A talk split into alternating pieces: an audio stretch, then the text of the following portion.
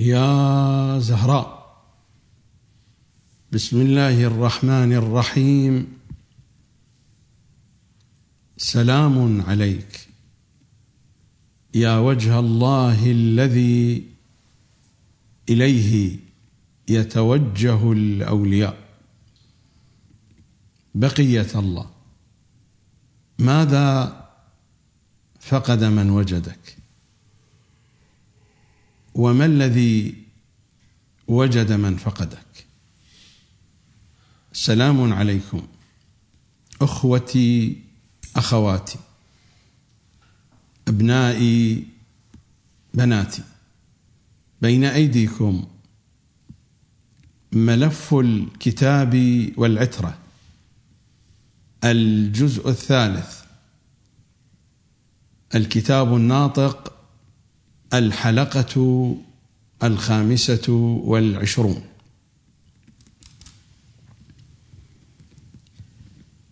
تقدم الكلام في الحلقات الماضية في حلقتين كانتا بمثابة مقدمة وتمهيد لهذا البرنامج. بعد ذلك جاءتنا حلقات حول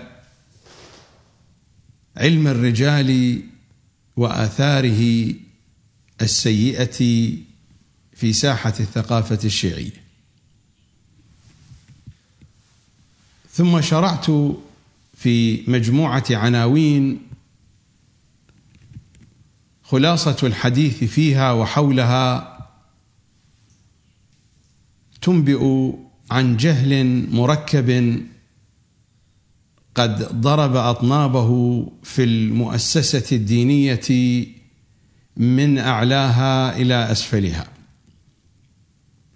فكان الحديث عن الشهادة الثالثة في الأذان والإقامة والتشهد الوسطي والأخير في الصلوات المفروضة. والحديث عن المشاهدة التي ورد ذكرها في آخر توقيع وآخر كتاب وصل إلى السفير الرابع علي بن محمد السمري. ثم عنوان كاف ها يا عين صاد. ثم عنوان أسد في كربلاء. وكان العنوان الخامس في حلقة يوم أمس زهرائيون نحن والهوى زهرائي. في هذه الحلقة سأشرع في عنوان جديد. هذه الحلقة والتي تليها من الحلقات. سأذهب معكم في جولة استكشافية في ساحة الثقافة الشيعية. عنوان الحلقة إذن جولة استكشافية في ساحة الثقافة الشيعية. هذا العنوان لهذه الحلقة ولحلقات ستأتي. فهل تقبلون أن أكون دليلكم السياحي في هذه الجولة التي ستشتمل على وقفات عديدة. قطعا ستكون هذه الوقفات عند المواطن والمواقع التي تستحق أن نقف عندها وأن نتأمل فيها. لكنني قبل أن أشرع في مقصودي من هذه الحلقة أجدد اعتذاري لجميع الأخوة والأخوات والأبناء والبنات ممن يتابعون هذا البرنامج وتأتينا رسائلهم وتليفوناتهم وفي نفس الوقت لا أجد وقتا للإجابة عليها بنحو خاص سأجيب عليها سأجيب عليها في حلقات هذا البرنامج حتى قبل أن يسألوا لأنني أخذت في نظر الاعتبار الأسئلة التي يمكن أن تطرح ولكن الحديث يأتي تباعا. فالبرنامج مرتب على حلقات وعلى عناوين وموضوعات ويأتي الحديث تباعا وبالتسلسل. لكنني أعتذر لضيق الوقت ولأنني مشغول جدا ولوضع الصحي الذي لا يعينني على المتابعة بشكل أكثر. لذا أعتذر من جميع الأخوة رسائلكم وصلت التي أرسلتموها عبر التليفون أو عبر الأشخاص أو عبر الإنترنت. جميع الأخوة والأخوات في الولايات المتحدة الأمريكية في كندا والأخوة الذين يتابعوننا في شمال أفريقيا الجزائر المغرب موريتانيا بقية الدول ومن الدول الأفريقية الأخرى الأخوة والأخوات في مصر في لبنان في تونس في دول الخليج وفي العراق في الدول الأوروبية. كل الذين راسلونا أتمنى أن أتواصل معكم جميعا فردا فردا وسأحاول ولكنني أقدم اعتذاري اولا لضيق الوقت ولكثرة مشاغلي إضافة إلى أن وضع الصحي في هذه الفترة ليس على ما يرام. هناك إلحاح من العديد من الأخوة والأخوات أن أعرض لهم تفاصيل الصلاة بحسب ما يريدها أهل البيت. إن شاء الله تعالى في الحلقات القادمة وأتوقع أنها ستكون قبل شهر رمضان الحلقات طويلة والبرنامج مستمر. لا أدري ستكون في شهر رجب في شهر شعبان لكن قبل شهر رمضان إن شاء الله تعالى موعدي معكم في شهر رمضان إن بقينا أحياء والأمور تجري بأسبابها موعدي معكم في رحلة جميلة وفي أجواء رمضانية على مائدة إمام زماننا الحجة بن الحسن. في برنامج عنوانه متى تراك عيني بقية الله. سأرافقكم إن شاء الله تعالى وترافقوني في هذا البرنامج يوميا على شاشة القمر الفضائية. طيلة أيام شهر رمضان نستأنس بالحديث عن إمام زماننا صلوات الله وسلامه عليه. كما قلت في الحلقات القادمة سأحدثكم عن صلاة آل محمد بألفاظها وبمعانيها والمعاني هي الأهم. الألفاظ ليست مهمة المعاني هي الأهم.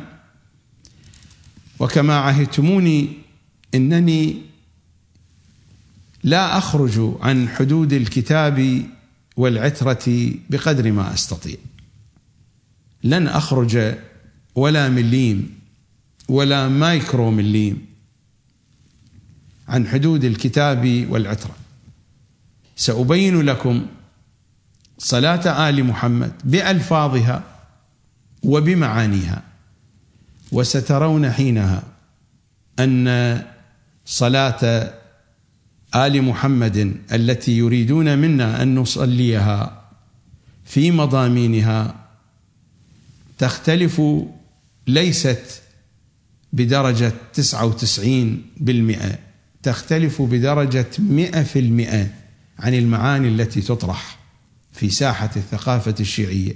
كل ذلك من قرآنهم ومن حديثهم.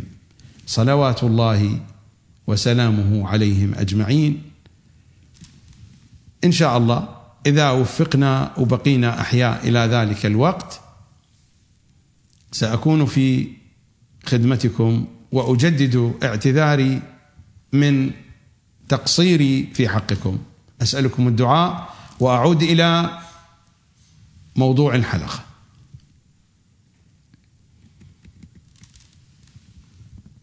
جولة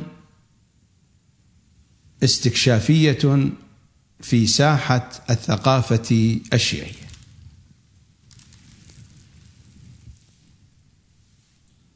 ساحة الثقافة الشيعية ساحة دينية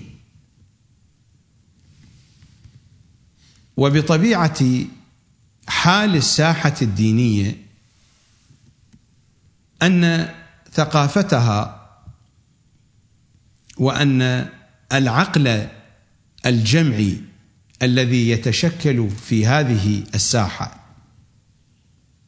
العقل الجمعي تشكله منابع الثقافة في ساحة أي جهة من الجهات. نحن نتحدث هنا عن ساحة الثقافة الشيعية.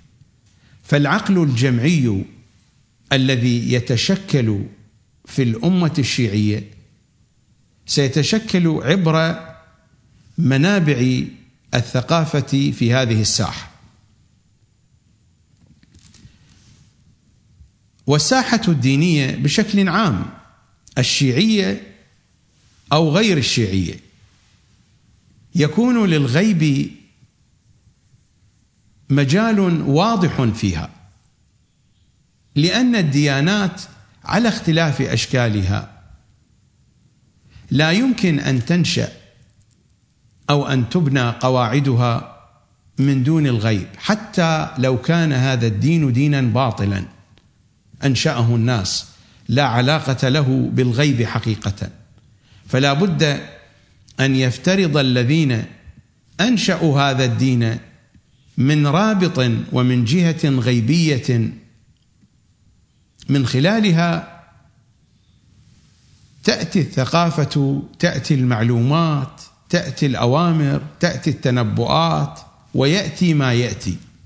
فكل الديانات تشتمل على هذه المفردات التي أشرت إليها بجميع أشكالها. فالساحة الثقافية الشيعية ساحة دينية.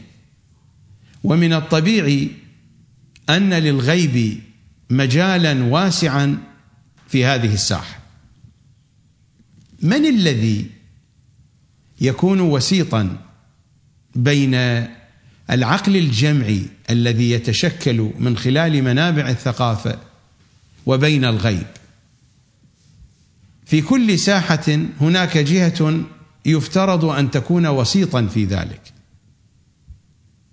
وعادة ما تكون المؤسسات الدينية الرسمية هي التي تشكل حاجزا أو حجابا أو وسيطا فيما بين الغيب وبين العقل الجمعي للمجتمع أو للأمة.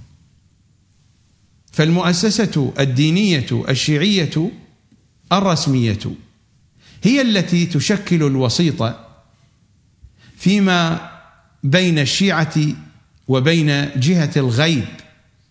الحق يعني إمام زماننا صلوات الله وسلامه عليه. اذا هناك ساحة دينية وهناك عقل جمعي وهو عقل الأمة الشيعية يتشكل من خلال منابع الثقافة في هذه الساحة والتي تأتي من جهة الغيب عبر الوسيط. المفترض في هذا الوسيط المؤسسة الدينية الرسمي هذا هو التشكيل الرسمي وهذه هي الخارطة للواقع الشيعي. والعقل الجمعي الشيعي تشكله المؤسسة الدينية بما تضخ فيه من بديهيات من قواعد وقوانين من أصول وفروع من مصطلحات ومن أعراف وآداب وشؤون مختلفة. التي بمجموعها يتكون العقل الجمعي إذا ما ألقينا نظرة على ساحة الثقافة الشيعية وحتى على مطلق الساحات الثقافية الدينية الأخرى. وأنا لا أريد أن أتحدث عن الساحات الثقافية الدينية الأخرى لا شأن لي بها. فحديثي عن الساحة الثقافية الشيعية. هناك عوامل هذه العوامل هي التي لها التأثير في تكوين العقل الجمعي الشيعي باعتبار الحديث عن الساحة الثقافية الشيعية وإلا هذه العوامل هي متوفرة أيضا في الساحات الثقافية الدينية الأخرى. التي لا شأن لي بالحديث عنها في مثل هذا البرنامج. النمطية هذا المصطلح المعاصر النمطية. النمطية يعني عبادة التقاليد. التمسك بالتقاليد. النمطية في ساحة الثقافة الشيعية لها تأثير كبير. وهي ظاهرة بشرية ما هي بظاهرة شيعية؟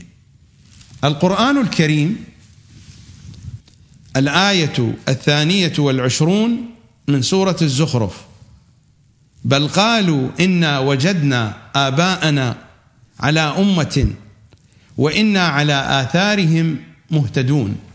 الآية الثالثة والعشرون وكذلك ما أرسلنا من قبلك في قرية من نذير إلا قال مترفوها. ماذا قالوا؟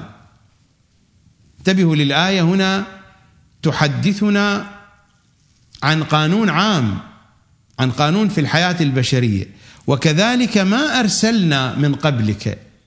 في قرية من نذير إلا قال مترفوها إنا وجدنا آباءنا على أمة وإنا على آثارهم مقتدون. ظاهرة النمطيه وأن الذين سبقونا لا بد أن يكونوا على حق.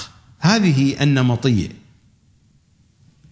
عبادة التقاليد عبادة الأعراف عبادة ما مضى عليه السابقون. هذه النمطية لها حيز كبير في ساحة الثقافة الشيعية. أنا لا أريد أن أقول بأن مطلق النمطية ليس صحيحا. هناك في النمطية وفي الحفاظ على التقاليد والأعراف وفي الحفاظ على ما كان عليه السابقون هناك جوانب مشرقة. لا أعتقد أن احدا يرفض هذه الحقيقة لكنني أتحدث بالمجمل من العوامل التي تؤدي إلى تشكيل العقل الجمعي النمطيه بغض النظر عن التمييز بين الحسن والقبيح بين الخطأ والصواب. هناك عامل آخر وهو عامل الصنمية. عامل الصنمية عامل واضح وصريح ومؤثر في الساحات الدينية وخصوصا في ساحة الثقافة الشيعية. هناك للصنمية مساحة واسعة جدا. هناك صنمية داخل المؤسسة الدينية بين العلماء بين النخبة. وهناك صنمية متفشية ومنتشرة في الأمة حيث تصنم مؤسستها الدينية وتصنم رموزها. هذا هو كتاب معاني الأخبار. ماذا يقول إمامنا الصادق أبو حمزة الثمالي يحدثنا عن الإمام الصادق؟ صفحة 272 هذه الطبعة مؤسسة النشر الإسلامي قم المقدسة باب معنى وطئ أعقاب الرجال. عن أبي حمزة الثمالي قال قال أبو عبد الله إياك والرئاسة. وإياك أن تطأ أعقاب الرجال. فقلت جعلت فداك. أما الرئاسة فقد عرفتها أن الإنسان يطلب الزعامة. وأما أن أطأ أعقاب الرجال فما ثلث ما في يدي إلا مما وطأت أعقاب الرجال. إنني أبحث عن العلماء. فقال ليس حيث تذهب.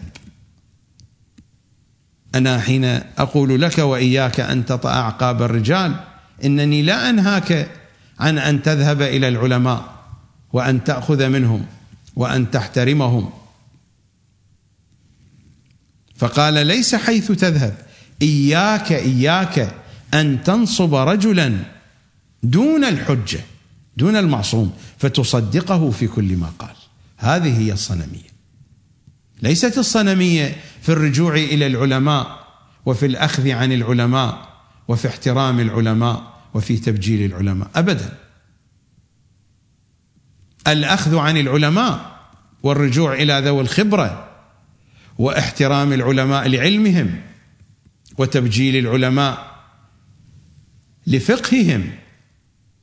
هذا من بديهيات البشر قبل أن يكون من بديهيات الدين.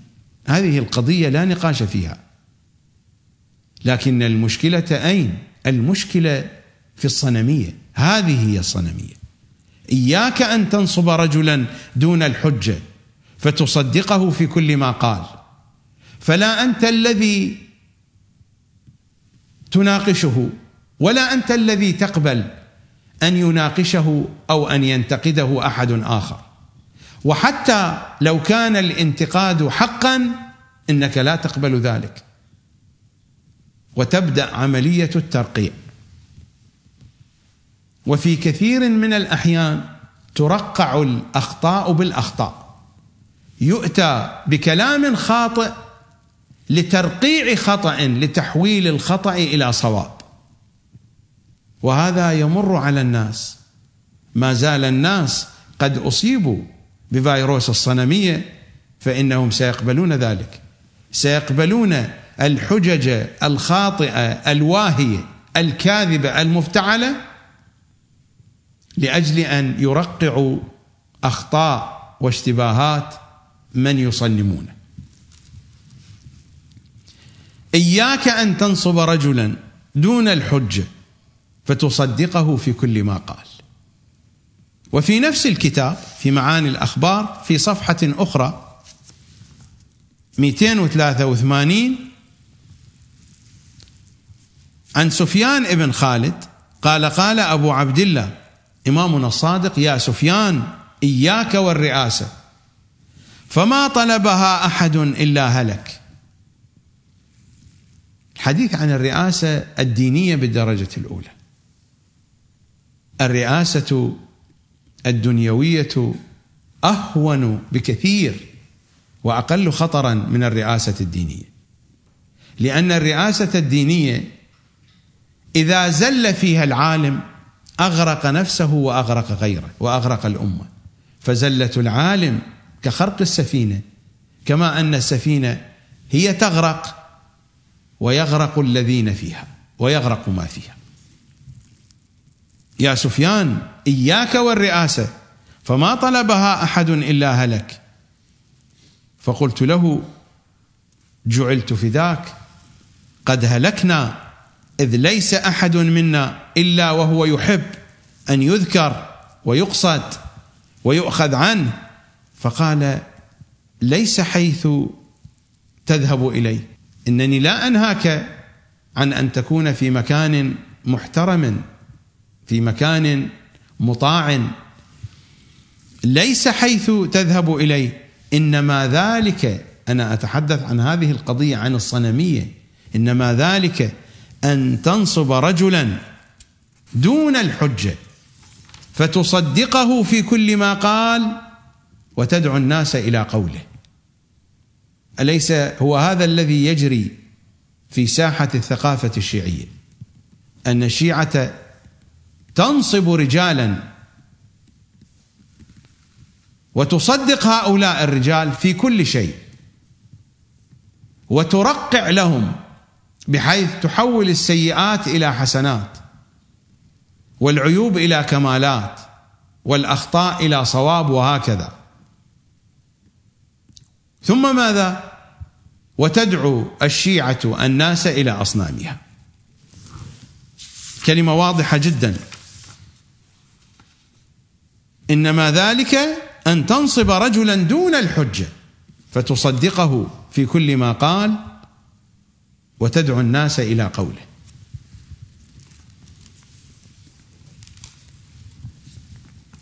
النمطية والصنمية ويضاف إلى ذلك شيء آخر. البديهيات المفتعلة الجاهزة. هناك في ساحة الثقافة الشيعية كما في الساحات الأخرى. هناك بديهيات مفتعلة. مرادي من البديهيات المفتعلة إما أن تكون هذه البديهيات ما هي بصحيحة وإنما تتحول إلى بديهيات بسبب التكرار. ما هي بصحيحة؟ لأن البديهيات المفروض أنها حقائق صحيحة. وإما أن تكون أشياء صحيحة لكنها توضع في غير موضعها. هناك مجموعة كبيرة من البديهيات المفتعلة الجاهزة. الشيعة تأخذها بشكل جاهز مغلف وكامل من دون أن تناقش فيها من دون أن تحلل أجزاءها. ذبها بركبة عالم واطلع منها سالم. هذه بديهية مفتعلة جاهزة. يمكن أن تكون حقا في بعض الجهات ويمكن أن تكون باطلا في أكثر الجهات. إذا كان المراد أن الإنسان الذي لا يمتلك الخبرة يرجع إلى صاحب الخبرة ولكن بحدود بنسبية لا أن نصدقه في كل ما قال. إياك أن تنصب رجلا دون الحجة. فتصدقه في كل ما قال وتدعو الناس إليه. الكلمة هذه تطلق وصارت بديهية في ساحة الثقافة الشيعية الدينية. ذبها بركبة عالم واطلع منها سالم. كيف تطلع منها سالما؟ القضية ليست مزاحا. هل تأكدت من هذا الذي ألقيت دينك في عنقه قلدته دينك وضعت الشيء في رقبته أي قلدته وضعت قلادة في رقبته؟ وهذا هو أحد معاني التقليد. فهناك بديهيات مفتعلة لا تتناسب مع الحقيقة. قد تصدق في بعض وجوهها. أنا لا أستطيع أن أناقش كل صغيرة وكبيرة في هذه الحلقة وإلا سأبقى في هذه الجهة وفي تعداد هذه التفاريع وهذه النقاط وأترك بقية الكلام وستطول حلقات البرنامج. أنا أجعل الحلقات طويلة وأجد ذلك أفضل من أن تطول.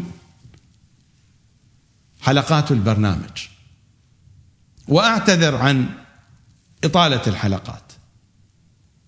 لأن هذا الذي أستطيع أن أفعله بحسب الظرف الذي أعيشه وبحسب معطيات البرنامج فإنني مضطر إلى إطالة الحلقات وأعتذر عن طولها.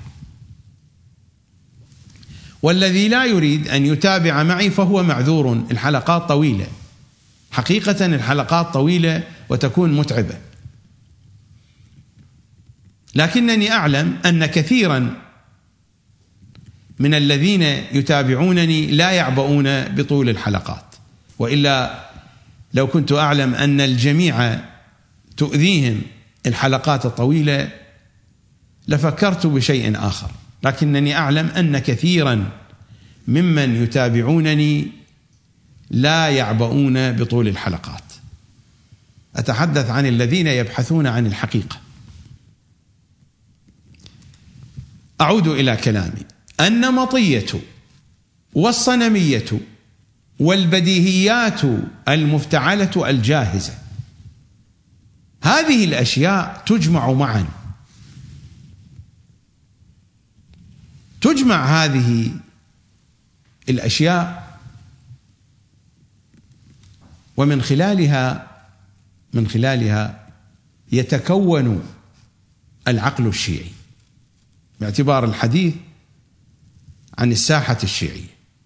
من خلالها يتكون العقل الشيعي. عبر هذه المنافذ عبر هذه الأسباب. النمطية وما يأتي من خلالها الصنمية وما يأتي من خلالها والبديهيات المفتعلة الجاهزة.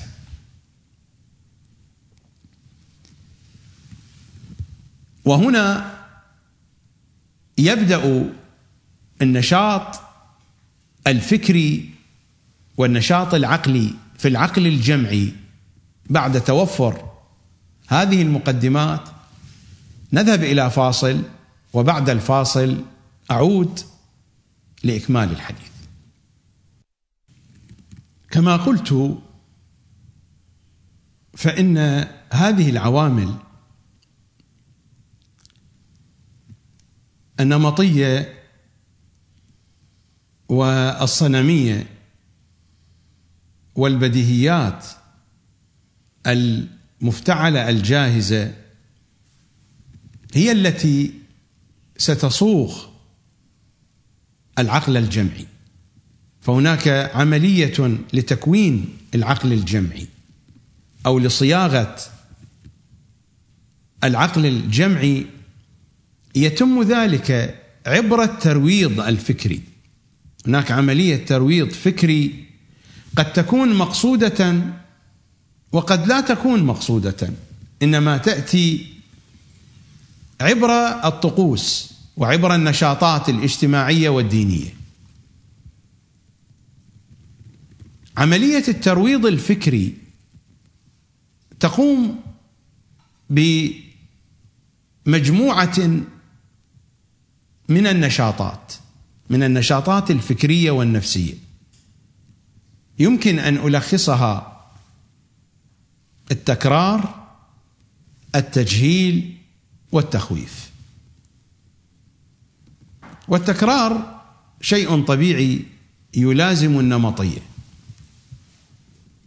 فيسمع الأبناء من الآباء والأجداد انماطا ثابتة وبديهيات مفتعلة جاهزة. وعبر المساجد والحسينيات وعبر الكتب وهكذا. فهناك تكرار. وبما تقدم من مشكلة الجهل المركب سيكون هناك تجهيل من دون قصد. فالعالم الكبير المرجع الكبير يعاني من الجهل المركب. وينتقل هذا الجهل المركب إلى التلامذة والخطباء والوكلاء. ومنهم إلى بقية أبناء الساحة الشيعية. فهذا تجهيل ليس مقصودا. أساسا الرأس هو يحمل جهلا مركبا هو يجهل أنه يجهل. فهناك تكرار وهناك تجهيل تكرار بحكم النمطية. وهناك تجهيل وهناك تخويف. هذا التخويف لا اعني به تخويف السلطة. أقصد من التخويف التخويف من العاقبة. هو أنك لا تعرف الحقائق. هم في المؤسسة الدينية يعرفون الحقائق. هم لهم صلة بالغيب. هم ينوبون عن الإمام عليه السلام. فهناك تكرار وتجهيل وتخويف. قد يكون البعض من هذه العناوين مقصودا وقد لا يكون مقصودا كما هو في قضية التجهيل. فإن المؤسسة الدينية الشيعية في الأعم الأغلب لا تعمل على التجهيل بقصد وبتخطيط. قد يكون هناك بعض الأشخاص ممن لا يريدون للناس أن يعرفوا الحقائق ولكن هذا شيء آخر. أنا أتحدث عن أصل تكوين العقل الجمعي في ساحة الثقافة الشيعية. فما بين النمطية والصنمية والبديهيات المفتعلة الجاهزة وعبر الترويض الفكري من خلال التكرار والتجهيل والتخويف يصاغ العقل الجمعي الشيعي. يبرمج هي عملية برمجة. برمجة العقل برمجة العقل ماذا تعني؟ تعني التكوين تعني الصياغة وإن كانت البرمجة تشير إلى التفعيل إلى تفعيل العقل بهذه الاتجاهات التي أشرت إليها فماذا ستكون النتيجة؟ لما تشتغل النمطية والصنمية ويضاف إليهما البديهيات المفتعلة الجاهزة. عبر عملية الترويض الفكري العامه ما بين النخبة والأتباع من خلال التكرار المقصود وغير المقصود. من خلال التجهيل المقصود وغير المقصود. من خلال التخويف المقصود وغير المقصود. ماذا ستكون النتائج؟ ستكون النتائج التي يصل إليها العقل الجمعي الحقائق المعكوسة الحقائق المقلوبة سيعرف الأشياء بالمقلوب ومن هنا في الواقع الشيعي الثقافة المخالفة لأهل البيت يتلقاها الشيعة عموما حتى في أقرب الأجواء لأهل البيت وهي الأجواء الحسينية. في الأجواء الحسينية الحسينيون يتقبلون الفكرة المخالفة لأهل البيت من خلال الخطباء والشعراء والرواديد ويرفضون فكر أهل البيت الحقيقي لو قيل لهم بأن الحقيقة هي كذا وكذا. ونفس الأمر في الحوزة العلمية. طلبة العلم يرفضون حقائق فكر أهل البيت. لماذا؟ لأنهم يقبلون الفكر المخالف الذي جاءهم عبر القنوات القديمة. قنوات الطوسي وما قبل الطوسي وما بعد الطوسي والتي بقيت إلى يومنا هذا تجري وتجري وتجري. وليش فقط تجري تجري وتفيض. تفيض على الحوزة وتفيض على الأمة الشيعية وتفيض على الأجواء الحسينية. فتتحول النتائج أن الذي يقنع العقل الجمعي ويفرح العقل الجمعي الحقائق بالمقلوب الحقائق المعكوسة. وهذه حالة بشرية ليست خاصة بالشيعة فقط لكنني ركزت الكلام على الشيعة لأن هذا هو الذي يهمني ما شأني بالاخرين وإلا فكل الذي ذكرته ينطبق على الساحات الأخرى. لكنني لا أمتلك وقتا لتوسعة البحث. وحديثي محصور في مشكلتي أنا مشكلتي هي الواقع الشيعي. هذه مشكلتنا. ما شأني بمشكلة الآخرين؟ إنني أتحدث عن مشكلتي. لا أتحدث عن مشكلة الآخرين. سأضرب لكم مثالا عمليا. في العقيدة الهندوسية هناك شخصية مقدسة. هانومان. هانومان شخصية دينية مقدسة في العقيدة الهندوسية. هانومان مخلوق هو ما بين البشر والقرد القرد المقدس. هكذا يصورونه. هو في بدنه أقرب إلى الإنسان ولكنه يمتلك ذيلا طويلا.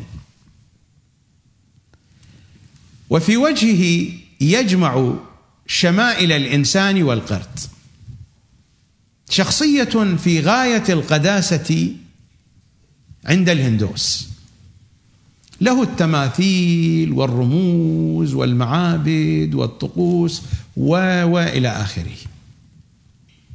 الإله القرد القرد المقدس قائد القرده الذي نصر الإله راما. وجاءه بالآلهة زوجته سيتا والقصة مفصلة في الديانة الهندوسية. ولا أريد الحديث عن هذا المطلب بالتفصيل. نشاهد فيديو مختصر يوضح هذه الفكرة يوضح فكرة هانومان في الديانة الهندوسية.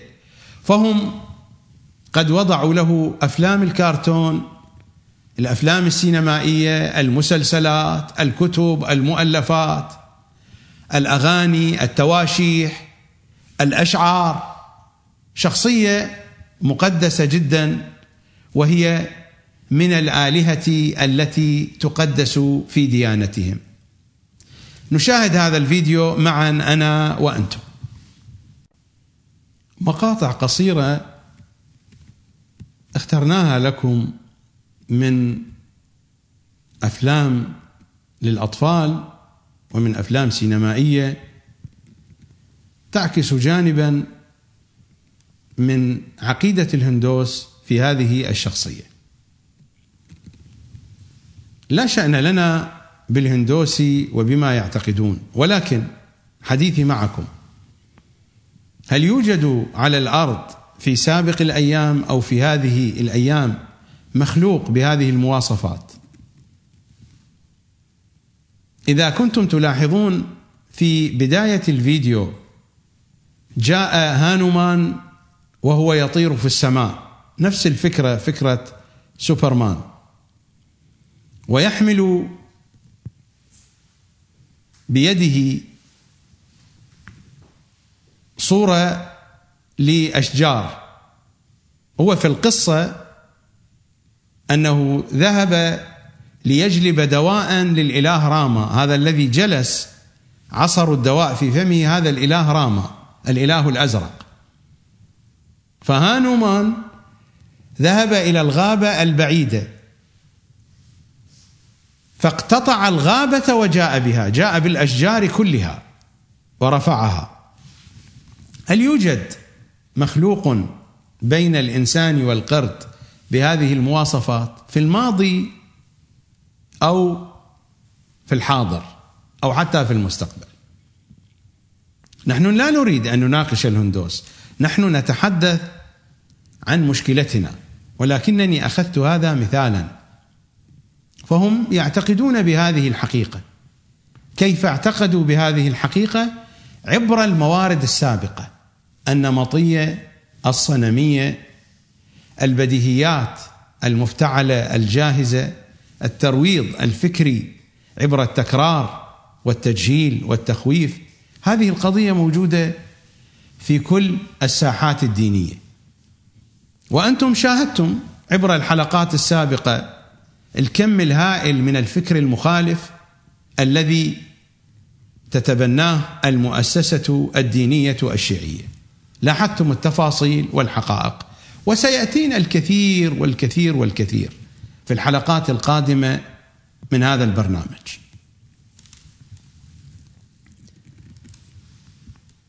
في سنة 2001 الشهر الثامن جنوب الهند معبد من المعابد وفي ساحة هذا المعبد هناك تمثال لهانومان للقرد المقدس. قرد تائه من غابات الهند. جاء يجول في المنطقة دخل إلى المعبد. والقردة كما تعلمون تقفز من هذا المكان إلى ذاك المكان. وتعجبها الأماكن العالية الأشجار البنايات الأسيجة إلى غير ذلك. هذا القرد رأى هذا التمثال منتصبا في الساحة وعاليا جاء فصعد على هذا التمثال. فماذا قال علماء المعبد؟ رجال المعبد. ماذا قالوا؟ قالوا بأن الإله هانومان قد تجسد في هذا القرد. وإلا كيف يأتي هذا القرد؟ ويجلس على الصنم. فصعدوا إليه وأنزلوه وعاملوه بقدسية وانتشر الخبر في القرى المحيطة بالمعبد. فبدأ الناس يتوافدون. أفكان رجال المعبد فعلا هم يعتقدون ذلك؟ أو أرادوه سببا لكسب الأموال؟ فإن الناس حين تأتي إلى المعبد القرويون سيجلبون معهم ما يملكون أعز ما يملكون إلى هذا الإله. وهكذا وضعوا هذا القرد وكان كبير السن. بعد ذلك بفترة زمنية ليست طويلة. ربما أقل من سنة أو في حدود سنة مات هذا القرد وكان الناس يجلبون كل شيء لهذا القرد القرد ماذا يصنع بالمجوهرات؟ هل يعرف معنى المجوهرات؟ من الذي سيعلسها؟ من الذي سيعلسها؟ هم رجال المعبد. الناس تحمل المجوهرات وقطع القماش الفاخر والأطعمة والأشربة أغلى ما عندها. الشيطان حينما يريد أن يشتغل يشتغل. الشيطان يشتغل بدهاء وخبث ومكر.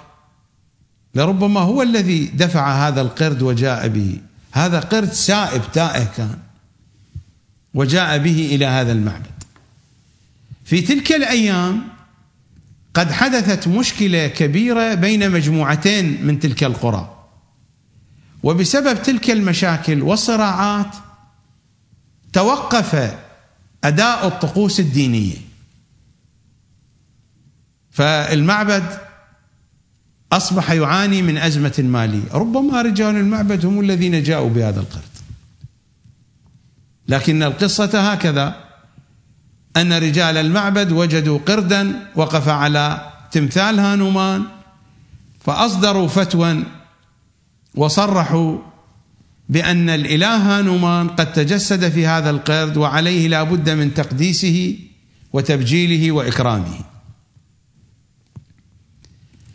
القرد تعب لأنهم وضعوه في مكان والناس من الصباح إلى الليل.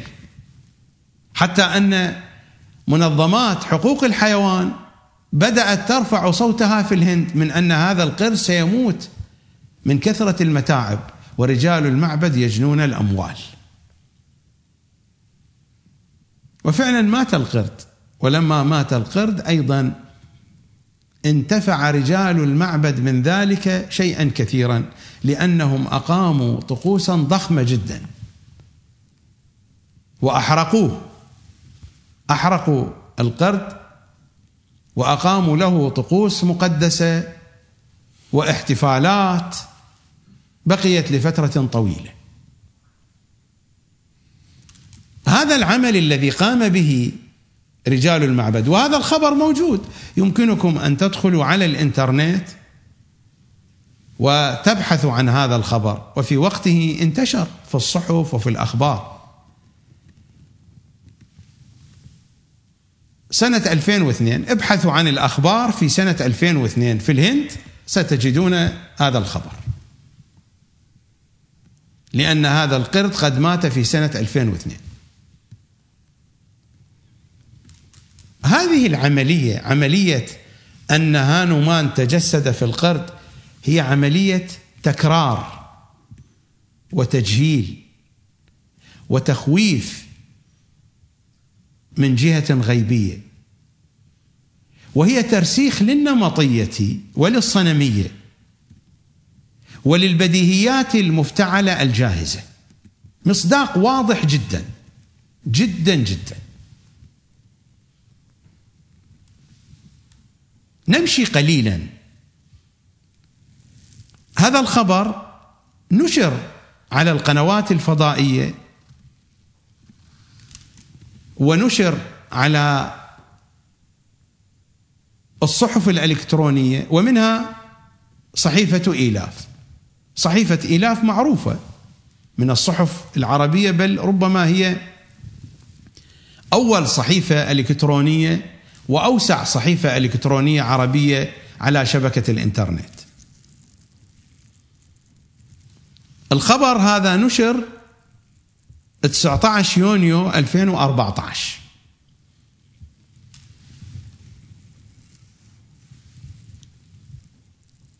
ولد الصبي الهندي علي خان مسلم بعيب خلقي عيب في خلقته نقص في الخلقه متمثل بذنب طوله 18 سنتيمتر في أسفل ظهره إلا أن هذا العيب حوله إلى إله هندوسي مقدس يقصده الآلاف لشفائهم طفل ولد معوق لا يستطيع أن يقوم. طفل هندي لعائلة فقيرة. أبوه مات وأمه تزوجت رجلا آخر فنشأ في بيت جده وجدته. وولد معوقا عنده ذنب ذيل بطول 18 سنتيمتر في نهاية ظهره. قد يكون متصلا كما يقول بعض الأطباء في نهاية العمود الفقري. ولكن له ذيل ظاهر. سنعرض لكم الصورة. وهذا الطفل بسبب هذا التعويق لا يستطيع أن يمشي لا يستطيع أن يتحرك. فهو يتحرك على كرسي قديم صدئ مدولب فهذا الطفل المعوق الذي له ذيل والذي لا يستطيع أن يمشي ويعيش في عائلة فقيرة وهو مسلم ويلعب مع الأطفال على كرسي صدئ مدولب عتيق صار إلها. وأحد الذين ساهموا في صناعة هذا الإله هو جده فهو يحصل أموالا بسبب ذلك. صار إلها للهندوس وهو مسلم. وسنعرض لكم الفيديو وتستمعون إلى جده وهو يتحدث. أقرأ لكم الخبر.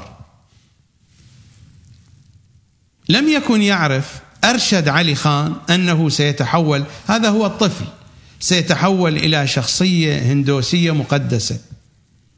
نتيجة عيب خلقي أدى إلى ظهور امتداد عظمي لعموده الفقري خارج جسمه. الصبي الهندي الذي يبلغ من العمر 13 سنة 13 عاما. هذا الكلام سنة 2014 ولد بما يشبه الذيل بطول 18 سنتيمتر في أسفل ظهره. الأمر الذي جعله يتحول إلى إله مقدس يقصده المرضى بغية الشفاء. وفقا لمعتنقي الهندوسية في الهند. فإن وجود هذا الذيل في أسفل ظهر أرشد دلالة على أنه أحد آلهة القردة من سلالة هانومان. ما علاقة هذا بسلالة هانومان؟ وهانومان شكله ووصفه. لماذا؟ لأنهم لا يمتلكون حقيقة. فتأتي المعاني المشوهة الناقصة لتنقلب إلى حقائق صحيحة ما قلته قبل قليل من أن النمطية والصنمية والبديهيات المفتعلة الجاهزة مع عملية الترويض الفكري من خلال التجهيل والتخويف والتكرار تكون النتائج ما هي؟ تكون النتائج في صياغة العقل الجمعي في تكوين العقل الجمعي في برمجة العقل الجمعي أن الحقائق تؤخذ بشكل مقلوب. طفل معوق وهو مسلم له ذيل صار في معتقدهم أنه من سلالة القردة الآلهة. وفقا لمعتنقي الهندوسية في الهند فإن وجود هذا الذيل في أسفل ظهر أرشد دلالة على أنه أحد آلهة القرده من سلالة هانومان وهو شخصية هندوسية مقدسة. ويعرف أرشد باسم لاجي أعطوه هذا الاسم من قبل السكان المحليين. الذين يقصدونه بانتظام في منزله الذي تحول إلى معبد حيث يعيش مع جديه بعد وفاة والده وزواج والدته من آخر. ويقول إقبال قريشي وهو جد أرشد إنه اكتشف قدسية حفيده حين نطق كلماته الأولى. عندما كان يبلغ من العمر عاما واحدا. هنا اشتغلت الكلاوات ستستمعون إلى حديث إقبال قريشي. هو مسلم يقول اكتشف قدسية حفيده معوق أي قدسية. لكن خردة خردة خردة يحصل فلوس. ويقول إقبال قريشي وهو جد أرشد أنه اكتشف قدسية حفيده حين نطق كلماته الأولى عندما كان يبلغ من العمر عاما واحدا إذ أن أولى كلماته كانت أسماء الآلهة في الكثير من الديانات. هذا خبن طبعا. هذا خبن من قبل الجد. ما علاقة الطفل المعوق بأن يذكر أسماء الآلهة في كل الديانات.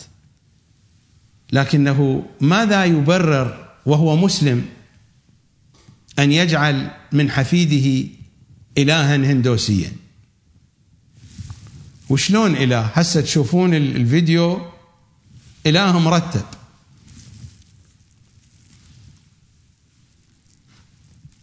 إذ أن أولى كلماته كانت أسماء الآلهة في الكثير من الديانات وأضاف الجد تحققت أمنيات الكثيرين بعد زيارتهم لأرشد واستطاع بعض الأزواج إنجاب الأولاد بمساعدته.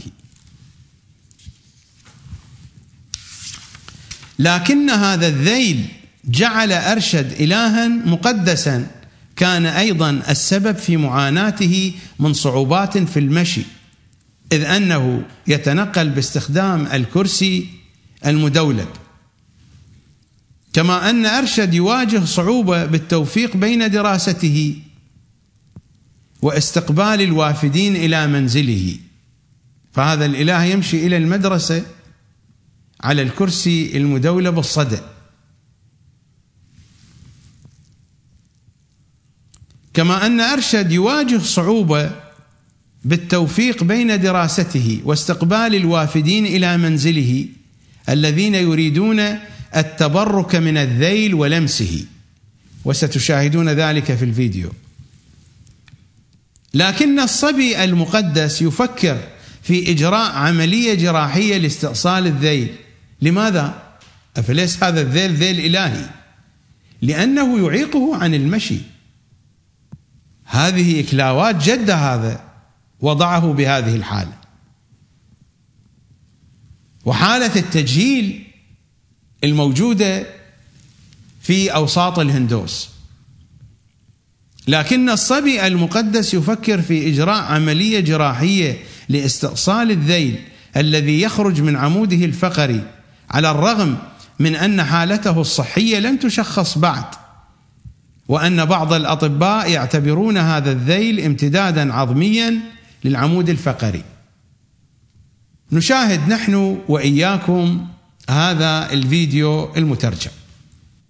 ما قرأته عليكم في الخبر الذي نقلته صحيفة إيلاف كان هناك خطأ في التسمية الثانية. هم كتبوا اسم لاجي لكن على الفيديو لاحظتم الناس يسمونه بيلاجي وليس لاجي بيلاجي. لاحظتم الفيديو ولاحظتم هذا الإله؟ انتبهتم إلى كلام جده في آخر الفيديو إنه لا يرغب في إجراء عملية جراحية له لأنه ينتفع من ذلك. لذلك ماذا قال؟ قال بطريقة ماكرة.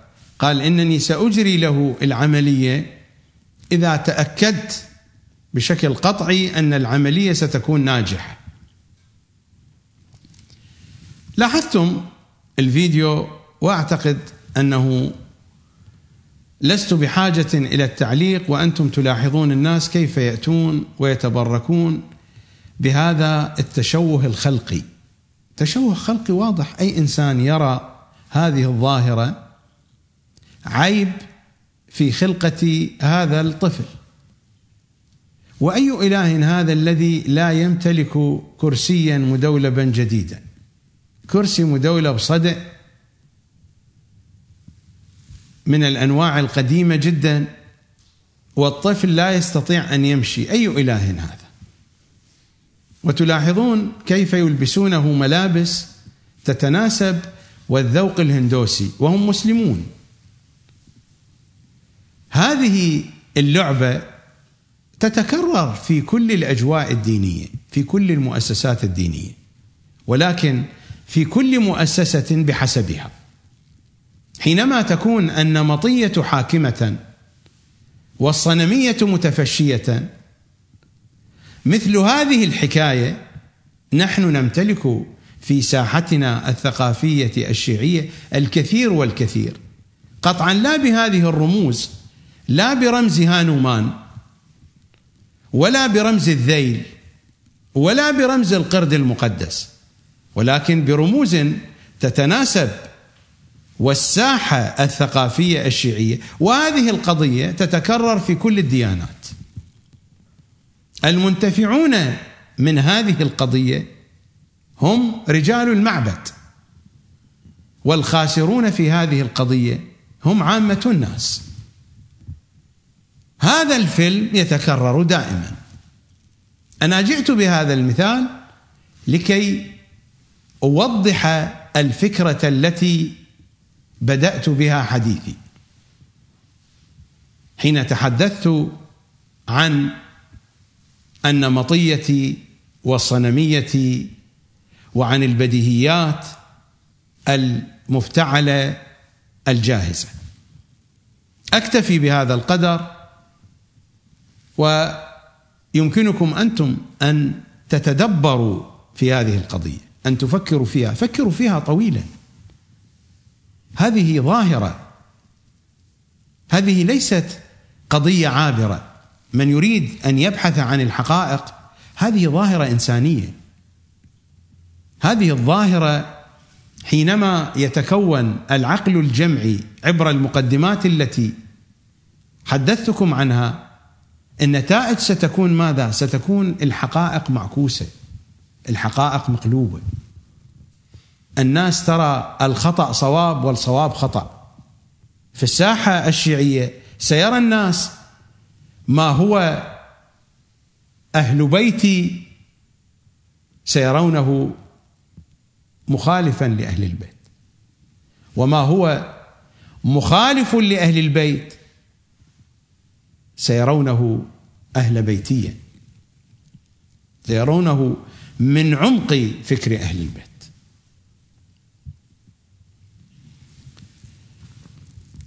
كما قلت فإن عنوان هذه الحلقة جولة استكشافية في ساحة الثقافة الشيعية الذي يتجول مستكشفا يقف هنا ويقف هناك.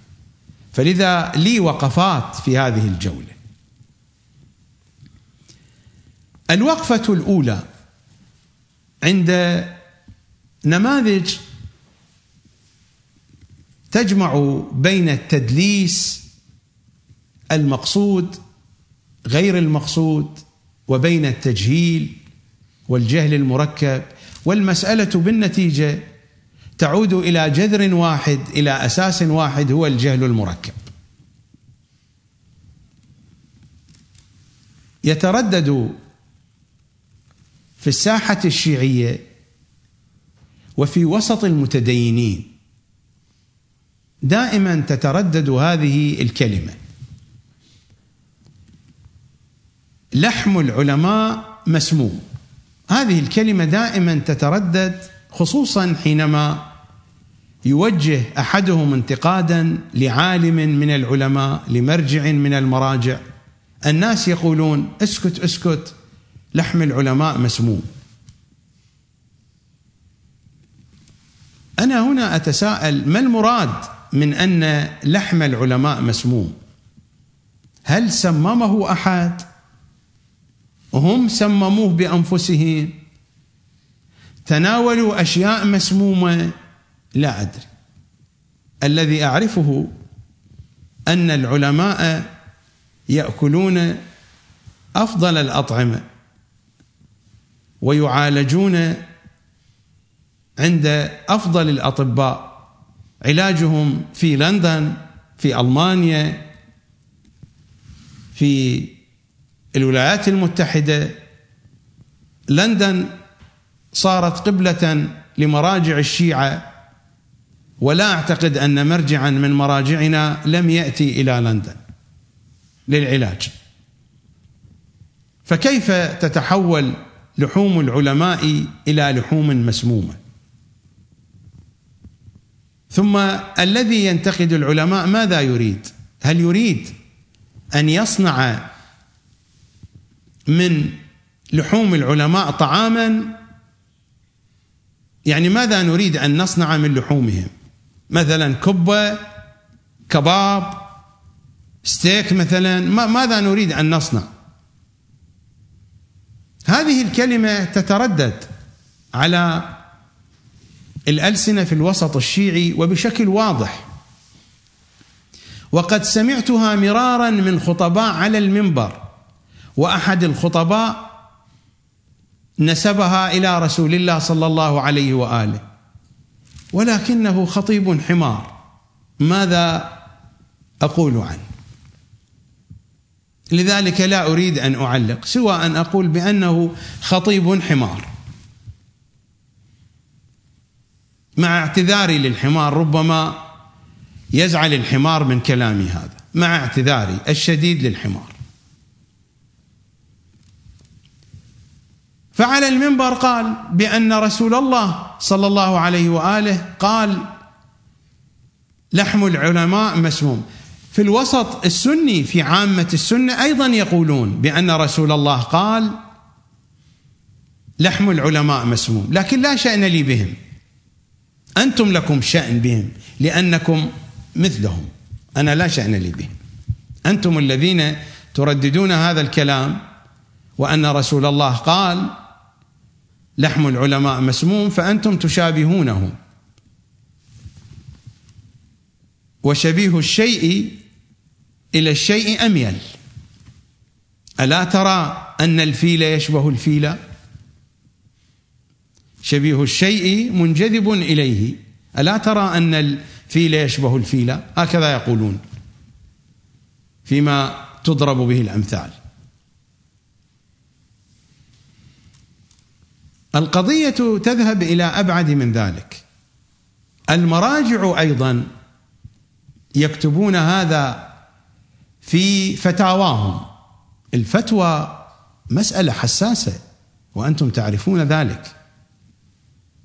على سبيل المثال هذه فتوى لأحد المراجع المعاصرين الأحياء من تلامذة سيدنا الخوئي.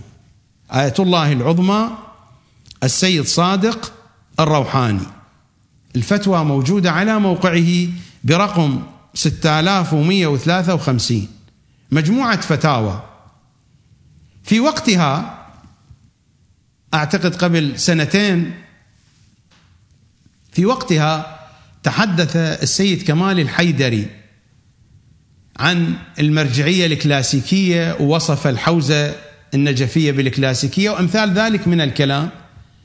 وحدث ضجيج وعجيج في وقتها وقد وجهوا أسئلة إلى هذا المرجع إلى آية الله العظمى السيد صادق الروحاني.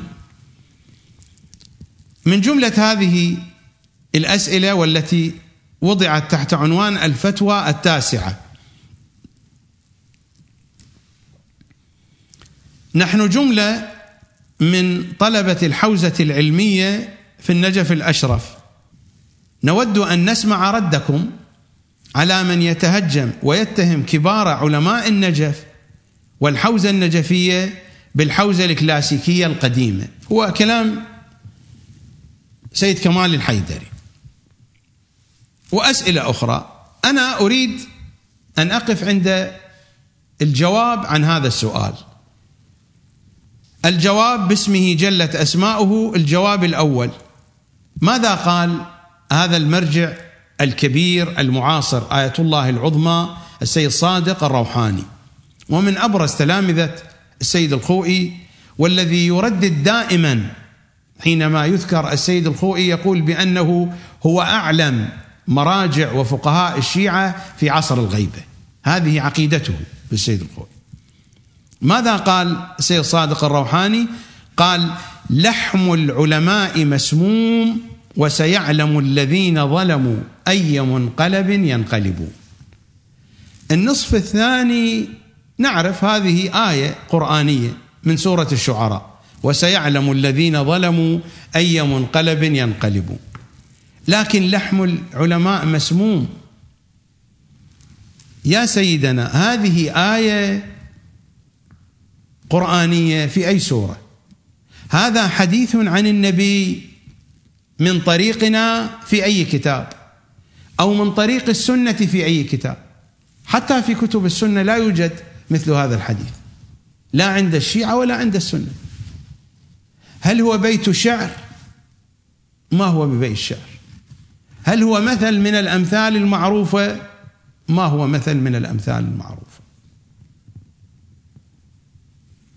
يعني يوجه سؤال وتصدر فتوى بهذه الطريقة وتتالف الفتوى من هذا المقطع الكلامي ومن آية قرآنية.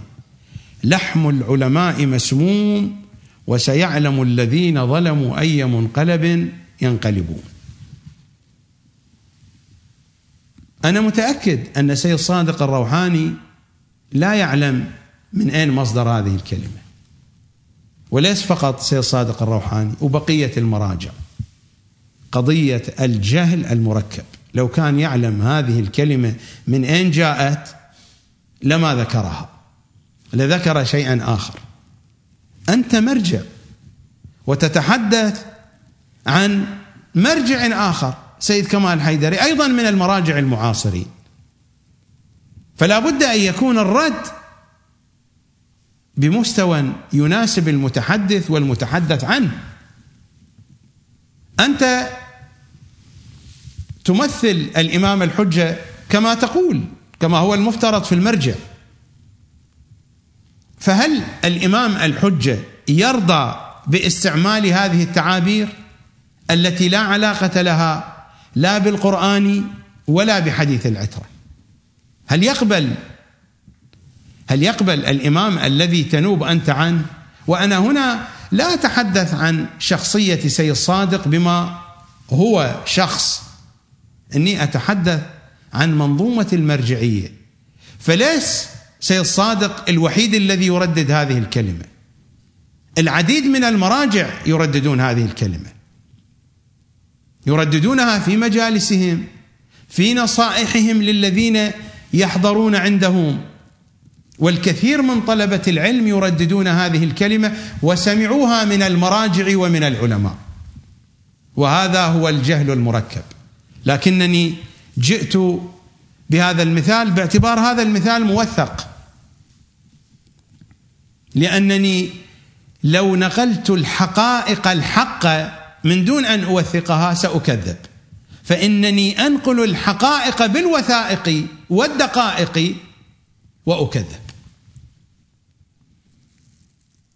كما قلت هذه الفتوى برقم 6153 على الموقع الرسمي للمرجع الديني آية الله العظمى السيد صادق الروحاني. لحم العلماء مسموم وسيعلم الذين ظلموا أي منقلب ينقلب. من أين جاءت هذه الكلمة؟ كما يقال في مجالس اللطم أو مجالس القصائد القعدية حينما يأتي الرادود بمقطع شعري يثير الإعجاب. لمن؟ لمن؟ أنا أقول لمن هذه الكلمة.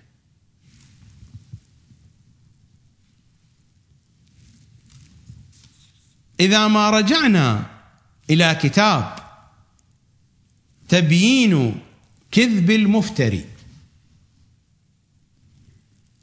فيما نسب إلى الإمام أبي الحسن الأشعري. أبو الحسن الأشعري هذا هو مؤسس الطريقة الأشعرية عقيدة الأشاعرة. هناك كتاب من كتب المخالفين تبيين كذب المفتري فيما نسب إلى الإمام أبي الحسن الأشعري.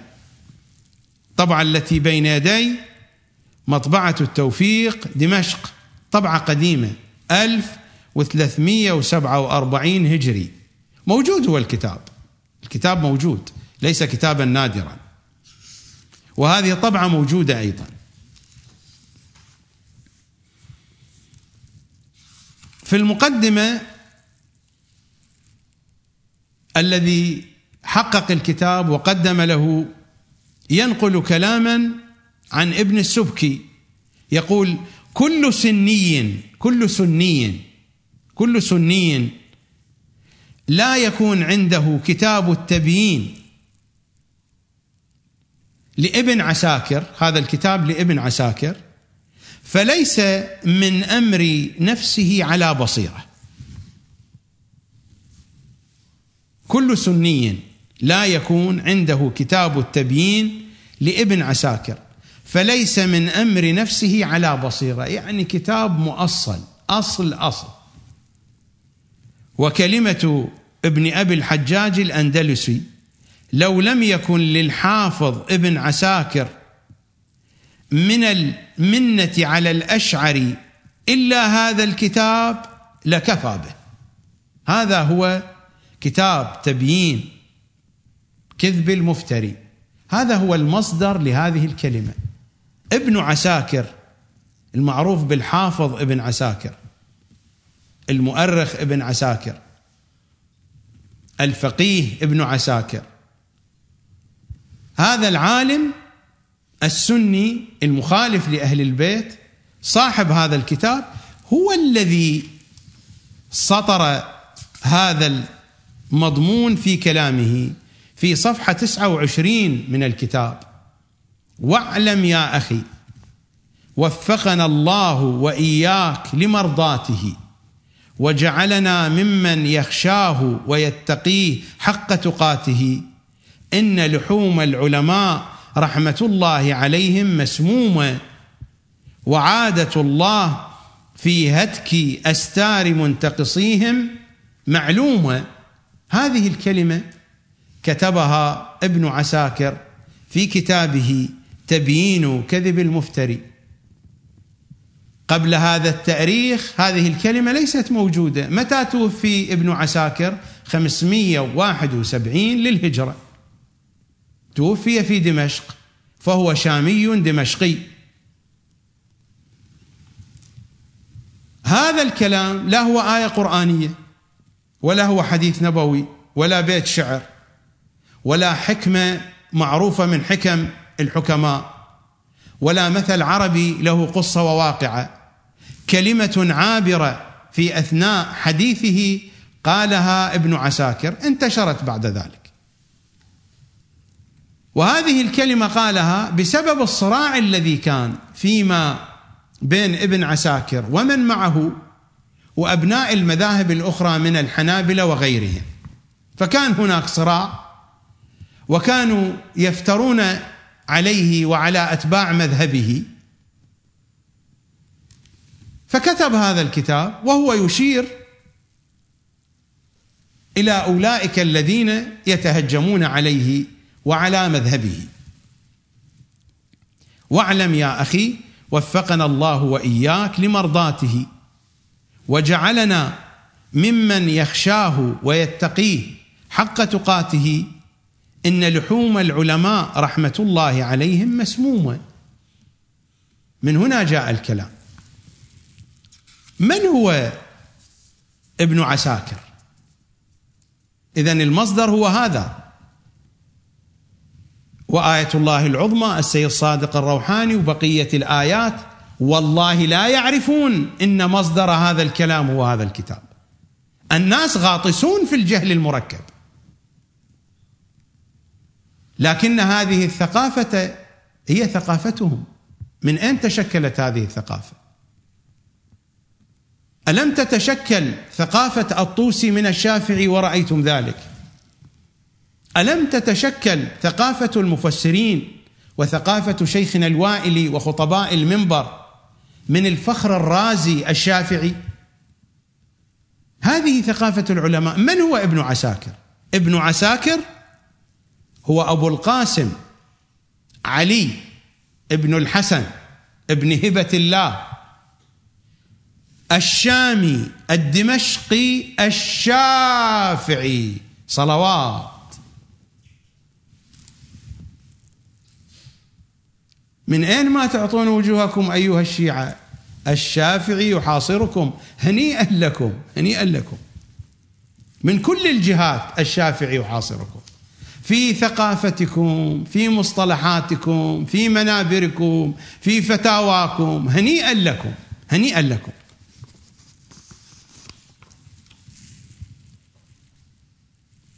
ماذا أقول؟ يا ليتني كنت منكم؟ لا والله.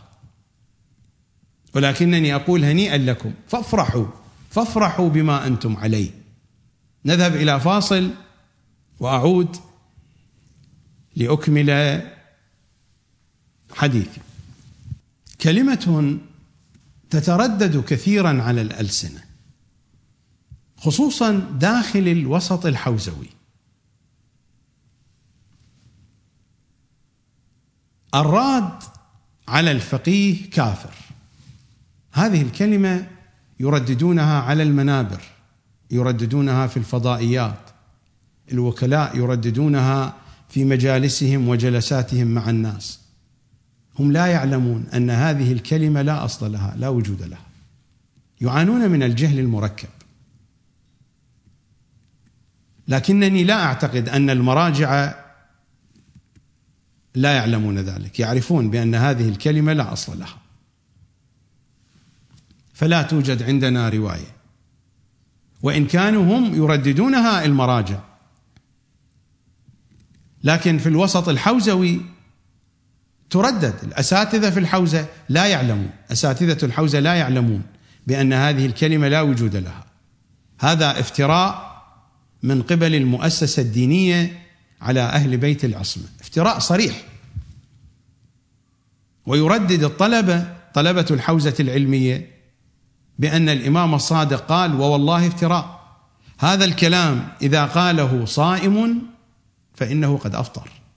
افتراء على إمامنا الصادق. لا توجد أي رواية بهذا التعبير. هناك الرواية التي ينقلها عمر بن حنظلة في الكافي وهي التي بين يدي.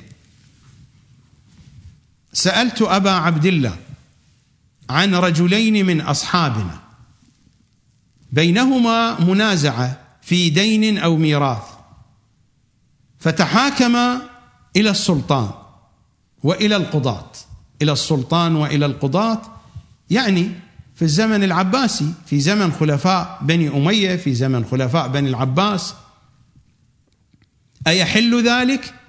قال من تحاكم إليهم في حق أو باطل فإنما تحاكم إلى الطاغوت. وما يحكم له فإنما يأخذ سحتا. وإن كان حقا ثابتا له لأنه أخذه بحكم الطاغوت. وقد أمر الله أن يكفر به أن يكفر بالطاغوت. قال الله تعالى يريدون أن يتحاكموا إلى الطاغوت وقد أمروا أن يكفروا به. اذا هناك منازعة بين شيعيين بين مجموعات بين أفراد. هناك منازعة. في دين أو ميراث. عمر بن حنظلة يسأل الإمام الصادق يجوز لهم أن يتحاكموا إلى القضاة في دولة العباسيين في دولة الأمويين؟ الإمام قال لا يجوز وحتى لو حكموا بحق وأعطوه حقه فإنما قد أخذ سحتا سحت المال الشديد الحرمه قلت فكيف يصنعان؟ فماذا يصنعان إذن؟ بينهما منازعة. ويريدان أن تحل هذه المنازعة. قلت فكيف يصنعان؟ قال ينظران إلى من كان منكم ممن قد روى حديثنا ونظر في حلالنا وحرامنا وعرف أحكامنا فليرضوا به حكما. فإني قد جعلته عليكم حاكما. فإذا حكم بحكمنا بحكمنا حكم بحكمنا بحكم أهل البيت لا بحكم من عنده فإذا حكم بحكمنا فلم يقبله منه هذا الشيعي. فإنما استخف بحكم الله وعلينا رد. ليس رد على الفقيه علينا رد. والراد علينا الراد على الله وهو على حد الشرك بالله حرفوها. حوروها. فقالوا الراد على الفقيه راد على الله. لا توجد رواية بهذا اللفظ. لا توجد رواية بهذا المعنى. وأحذر طلبة العلم من أن هذا افتراء على رسول الله. وإذا قالها أحد منكم في شهر رمضان فإن صيامه باطل.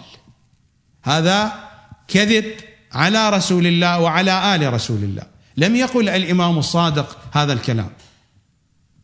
هذا هو كلام الإمام الصادق أن الراد عليهم راد على الله ليس الراد على الفقيه. من هو الفقيه؟ ما قيمته؟ ما قدره؟ من هو الفقيه؟ ما شأنه؟ حتى يكون الراد عليه يكون رادا على الله. ما شأنه هو؟ نعم إذا كان الفقيه ينقل حديثهم ينقل حكمهم ينقل قولهم وهذا الذي رد رد قول أهل البيت. من خلال هذا الفقيه فقد رد على الله برده على أهل البيت لا برده على الفقيه. من هو هذا الفقيه؟ الذي إذا رد عليه رد على الله. الرد على أهل البيت. فإذا حكم بحكمنا بحكم أهل البيت فلم يقبله من؟ فإنما استخف بحكم الله وعلينا رد على حكمنا والراد علينا الراد على الله وهو على حد الشرك بالله. هذه بديهية مفتعلة جاهزة الراد على الفقيه راد على الله. تحريف واضح وتدليس واضح. لا توجد رواية بهذا اللفظ ولا توجد رواية بهذا المعنى. نعم سيرقعون. يقولون نعم المراد هو هذا. لكن ليس المراد هو هذا. الناس تتربى من خلال هذه البديهية على أن الرد على الفقيه بما هو فقيه. حتى لو كان يخرط. لو كان يخرط خرط يصير الرد على الفقيه ردا على الله. ولكن الكلام ليس كذلك. نحن نقترب من وقت الأذان والصلاة. الحديث طويل في هذه الحلقة وأعتذر ابتداء من الإطالة. بعد نهاية الفاصل أكون في خدمتكم. انتظروني. الحديث دسم جدا. أين الحسن؟ أين الحسين؟ أين أبناء الحسين؟ صالح بعد صالح وصادق بعد صادق. أين السبيل بعد السبيل؟ يا بقية الله. أعود إلى حديثي الذي لم أكمله قبل فاصل الأذان والصلاة. وكان الكلام فيما يتردد على الألسنة في الوسط الديني الراد على الفقيه كافر. وقلت إنها كذبة صلعاء شوهاء. لا يوجد في حديث أهل البيت هذه الألفاظ ولا توجد هذه المعاني. بل الموجود ما جاء في الرواية التي يرويها عمر بن حنظلة عن إمامنا الصادق في الكاف الشريف. هذا هو الجزء الأول من الكاف الشريف دار الأسوة للطباعة والنشر إيران صفحة 88 قلت فكيف يصنعان؟ قال ينظران إلى من كان منكم. من اللذان يصنعان؟ هؤلاء اللذان هم هما من شيعة أهل البيت ووقع فيما بينهما نزاع في دين أو ميراث. فكيف يصنعان؟ قال ينظران إلى من كان منكم ممن قد روى حديثنا ونظر في حلالنا وحرامنا وعرف أحكامنا فليرضوا به حكما. فإني قد جعلته عليكم حاكما فإذا حكم بحكمنا حكم بحكمنا. بحكمهم. النظر إلى حكمهم. ليس النظر إلى حكم الفقيه. الفقيه لا قيمة له. النظر إلى حكمهم. فإذا حكم بحكمنا فلم يقبله من؟ فإنما استخف بحكم الله لأنه لم يقبل حكم أهل البيت. فإنما استخف بحكم الله. وعلينا رد. والراد علينا الراد على الله. وهو على حد الشرك بالله. قد يقول قائل هو نفس الكلام. لا ليس نفس الكلام.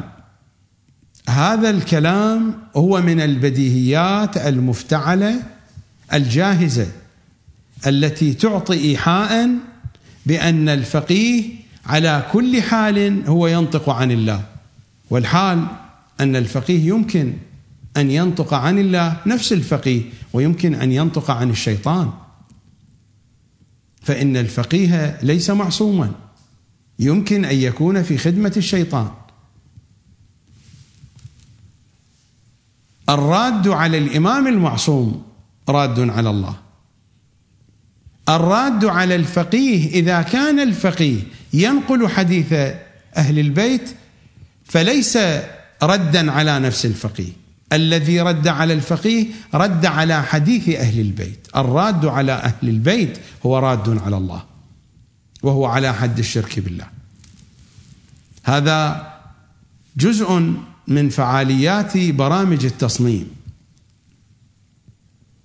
هناك ملاحظة أريد أن ألفت نظر طلبة الحوزة العلمية ممن يتابعني من الشباب خصوصا. ماذا قالت الرواية؟ قلت فكيف يصنعان قال ينظران إلى من كان منكم ممن قد روى حديثنا ونظر في حلالنا وحرامنا وعرف أحكامنا فليرضوا به حكما. الذي يكون حكما مرضيا هو الذي منهجه هذا المنهج وهو بالضبط عكس المنهج الذي تدرسونه في الحوزة. فإنكم حين تأتون إلى الحوزة ماذا تدرسون؟ تدرسون أقوال الفقهاء تدرسون الأحكام. تدرسون الأحكام ثم تدرسون كيفية الوصول إلى الأحكام ولا تدرسون حديث أهل البيت. بينما الإمام وضع المنهج هنا. ينظران إلى من كان منكم ممن قد روى حديثنا. في البداية قد روى الحديث درس الحديث. ونظر في حلالنا وحرامنا. نظر في حلالنا وحرامنا من خلال حديثنا وعرف أحكامنا بعد ذلك بالضبط عكس المنهج الذي أنتم عليه في الدراسة الحوزوية، أول شيء تعرفون الأحكام ثم تنظرون في الأحكام ولا تدرسون الحديث. بينما المنهج المطلوب هو هذا، روى حديثنا ونظر في حلالنا وحرامنا وعرف أحكامنا. كم سيكون جميلا لو أن طالب الحوزة أول ما يدرس يدرس الكافي. فيتعلم حديث أهل البيت. طلبة الحوزة يحفظون أقوال العلماء ولا يحفظون حديث أهل البيت. حديث أهل البيت الحديث المعصوم لا يحفظونه ولا يطلعون عليه. ويحفظون أقوال العلماء المشحونة بالترهات والمخالفات لأهل بيت العصمة. صلوات الله وسلامه عليهم أجمعين.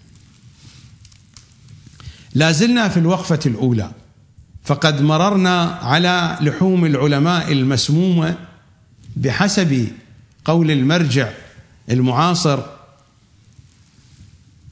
آية الله السيد محمد صادق الروحاني الجاهل جهلا مركبا بما قال.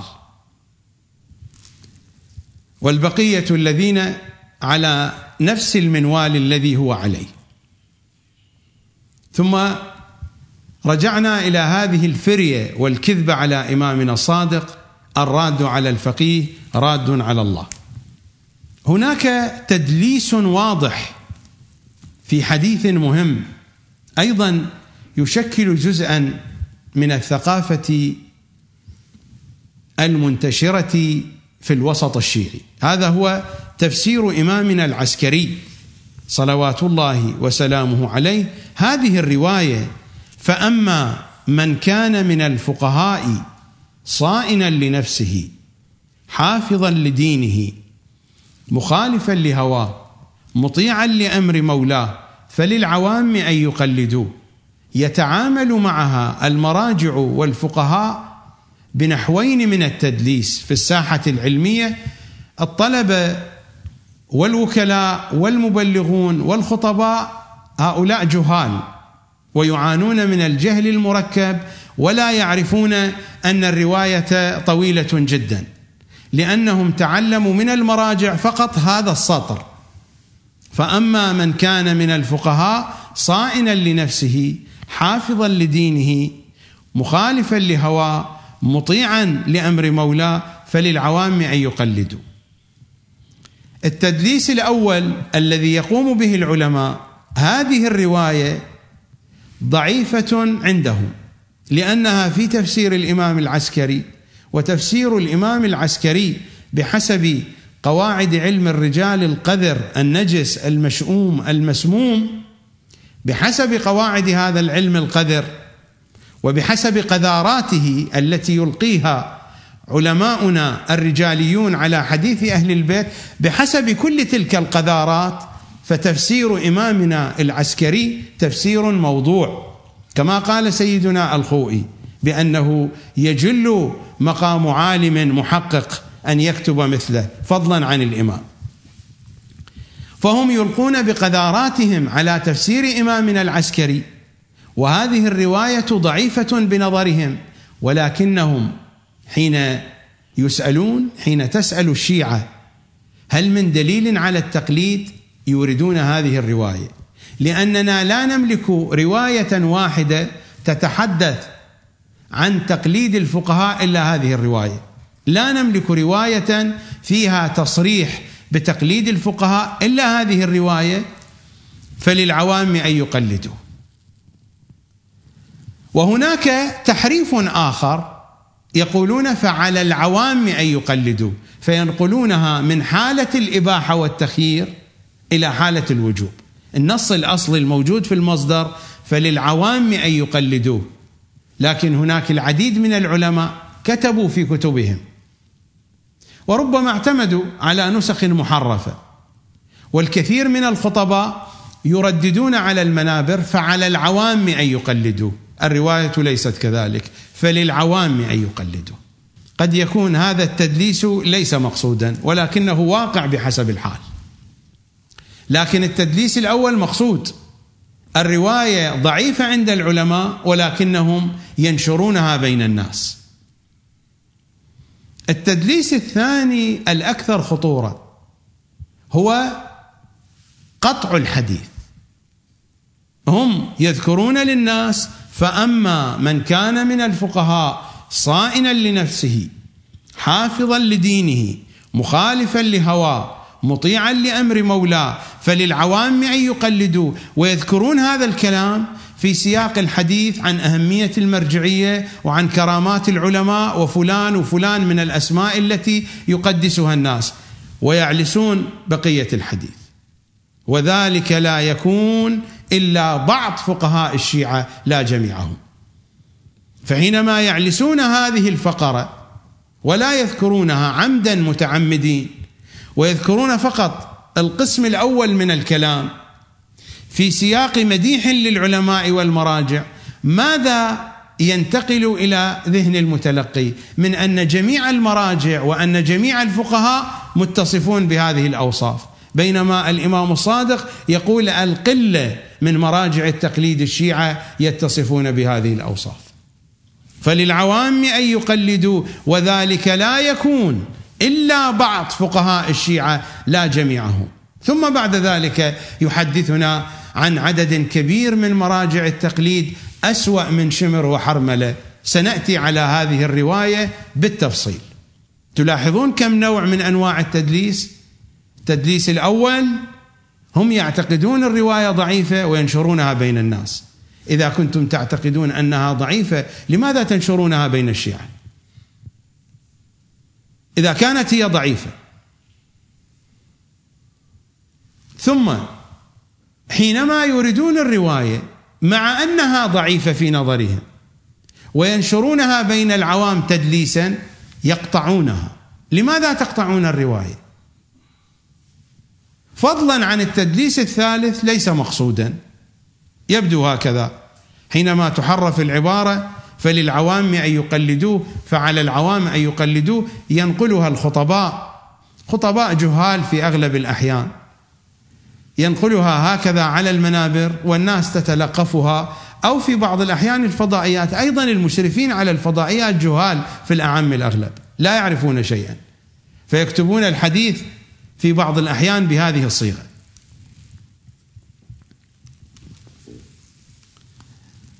هذه الوقفة الأولى تنقلنا فيها بين لحم العلماء المسموم وبين الفرية التي جاءونا بها علماؤنا وخطباؤنا من ابن عساكر الشافعي. وهنيئا لكم بالشافعي وهنيئا لهم بالشافعي. ثم انتقلنا إلى الكذبه والفريه على الإمام الصادق الراد على الفقيه كافر. ثم انتقلنا إلى هذا الحديث الذي دلس فيه ما دلس العلماء والمراجع والخطباء والمتحدثون. الوقفة الثانية نحن لازلنا في هذه الجولة الاستكشافية في ساحة الثقافة الشيعية.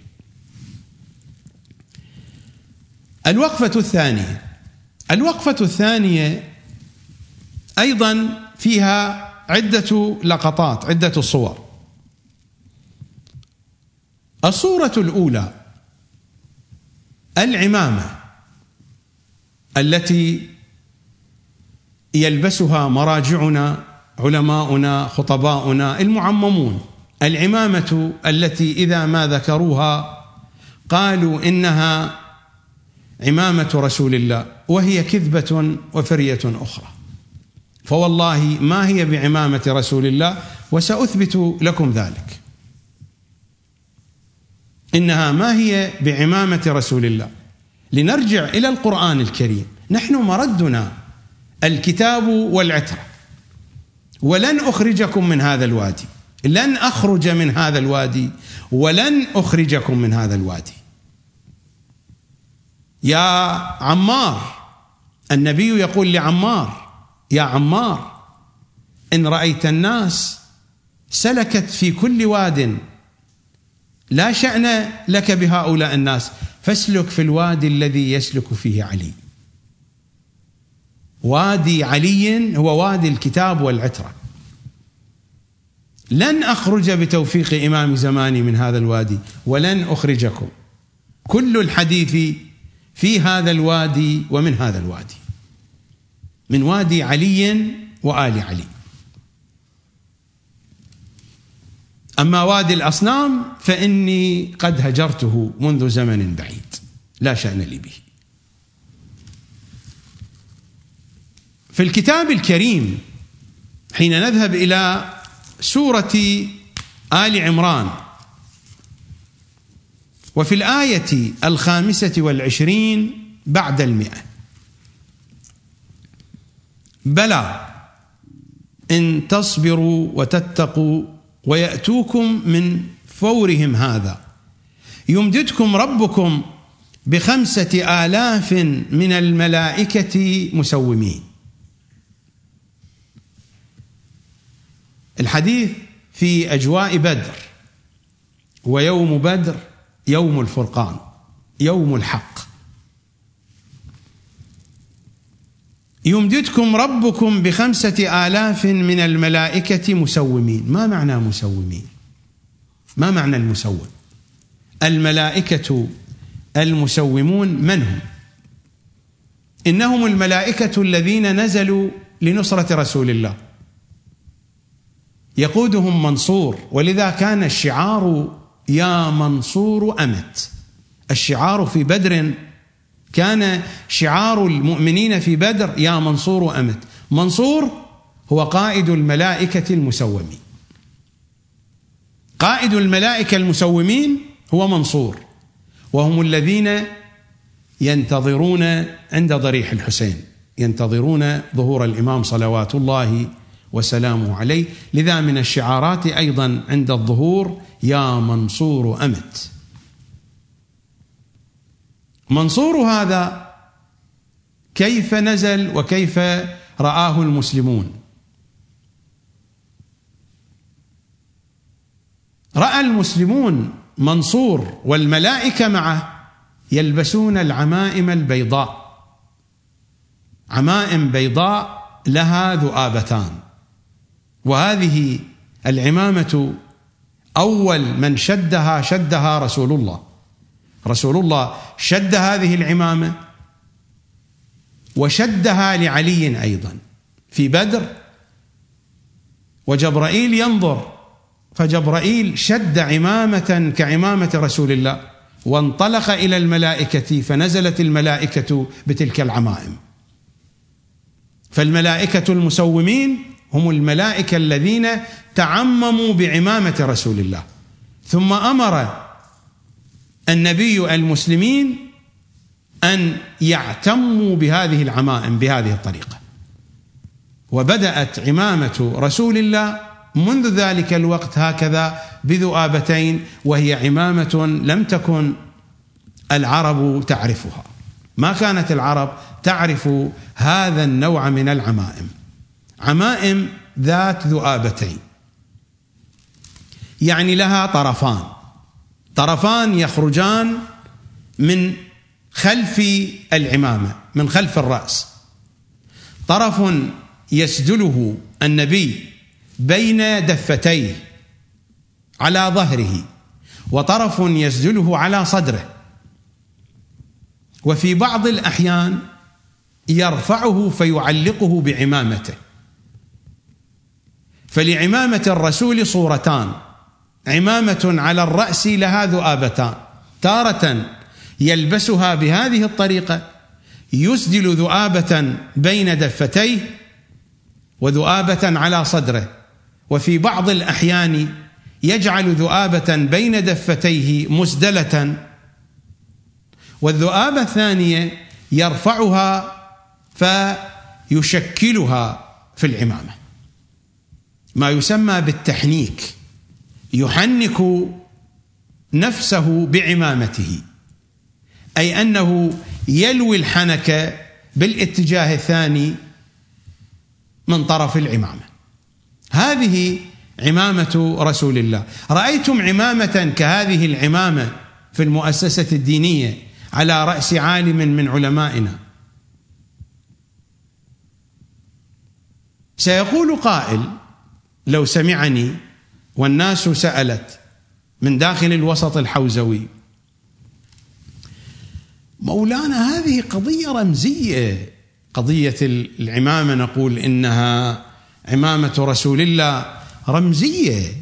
وإلا قطعا نحن لا نقول عن هذا القماش الذي نشتريه من السوق. تعال. هذا الكلام يمكن أن يمشي على صفوف الحمير التي تمشي وراءك أما لا يمشي علي هذا الكلام. أنا أعرف أن قماش العمامة المتمولون من المعممين يشترون الوايل وهو مصنوع في الهند وغير المتمولين يشترون الململ وهو مصنوع في الصين. فالعمائم إما من الوايل الهندي أو من الململ الصيني هذا أنا أعرفه. ولكن هذه الرمزية هذه الرمزية التي تتحدث عنها صحيح هي رمزية لكن هذه الرمزية متشكلة بشيء فيزيائي مادي.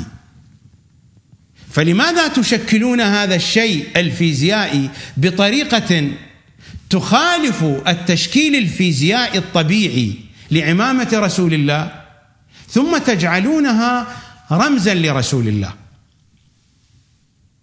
وقولكم هذا فيه إهانة ستتضح في نهاية الحديث. سأتي على بيانه شيئا فشيئا. أذهب إلى الكافي الشريف. هذا هو الجزء السادس من الكافي دار التعارف للمطبوعات بيروت لبنان صفحة 474 عن إمامنا موسى بن جعفر. في قول الله عز وجل مسومين في وصف الملائكة. قال العمائم. مسومين يعني لهم علامات خاصة. قال العمائم. اعتم رسول الله فسدلها من بين يديه على صدره ومن خلفه بين الدفتين. واعتم جبرائيل لما رأى رسول الله هكذا فسدلها من بين يديه ومن خلفه. عن جابر عن أبي جعفر امامنا الباقر كانت على الملائكة العمايم البيض المرسلة يوم بدر. مرسلة يعني على ظهورهم وعلى صدورهم. عن إمامنا الصادق عمم رسول الله عليا بيده فسدلها من بين يديه وقصرها من خلفه قدر أربع أصابع ثم قال أدبر فأدبر ثم قال أقبل فأقبل ثم قال هكذا تيجان الملائكة. هذا العمل كرره رسول الله مع أمير المؤمنين في بدر قام به. وفي الاحزاب أيضا. لما برز أمير المؤمنين إلى ابن عبد ود العامري عممه بعمامته حين قال برز الإيمان كله إلى الشرك كله. فقد عممه بعمامته وأسدلها على صدره وعلى ظهره. تلك هي عمائم محمد وآل محمد. عمائم علي وآل علي. في يوم الغدير. في يوم الغدير ماذا فعل رسول الله لعلي؟ كرر نفس الأمر. تلاحظون؟ رسول الله هو لبس العمامة بهذه الطريقة. وجبرائيل لما رآه صنع مثله. والملائكة الذين نزلوا في بدر صنعوا مثل رسول الله. اذا القضية مهمة.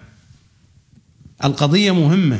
قضية بهذه الأهمية لا يجوز تركها ولا تجوز مخالفتها. ولا يجوز أن تصنع عمامة أخرى بشكل آخر ويقال إنها عمامة رسول الله. هذا افتراء على رسول الله. رسول الله عمامته لها هيئة معينة. وجبرائيل اعتم بنفس الهيئة. والملائكة النازلون في بدر والمنتظرون عند الحسين الآن يلبسون نفس هذه العمائم. ورسول الله عمم عليا بنفس هذه الطريقة في يوم بدر يوم بدر يوم الفرقان.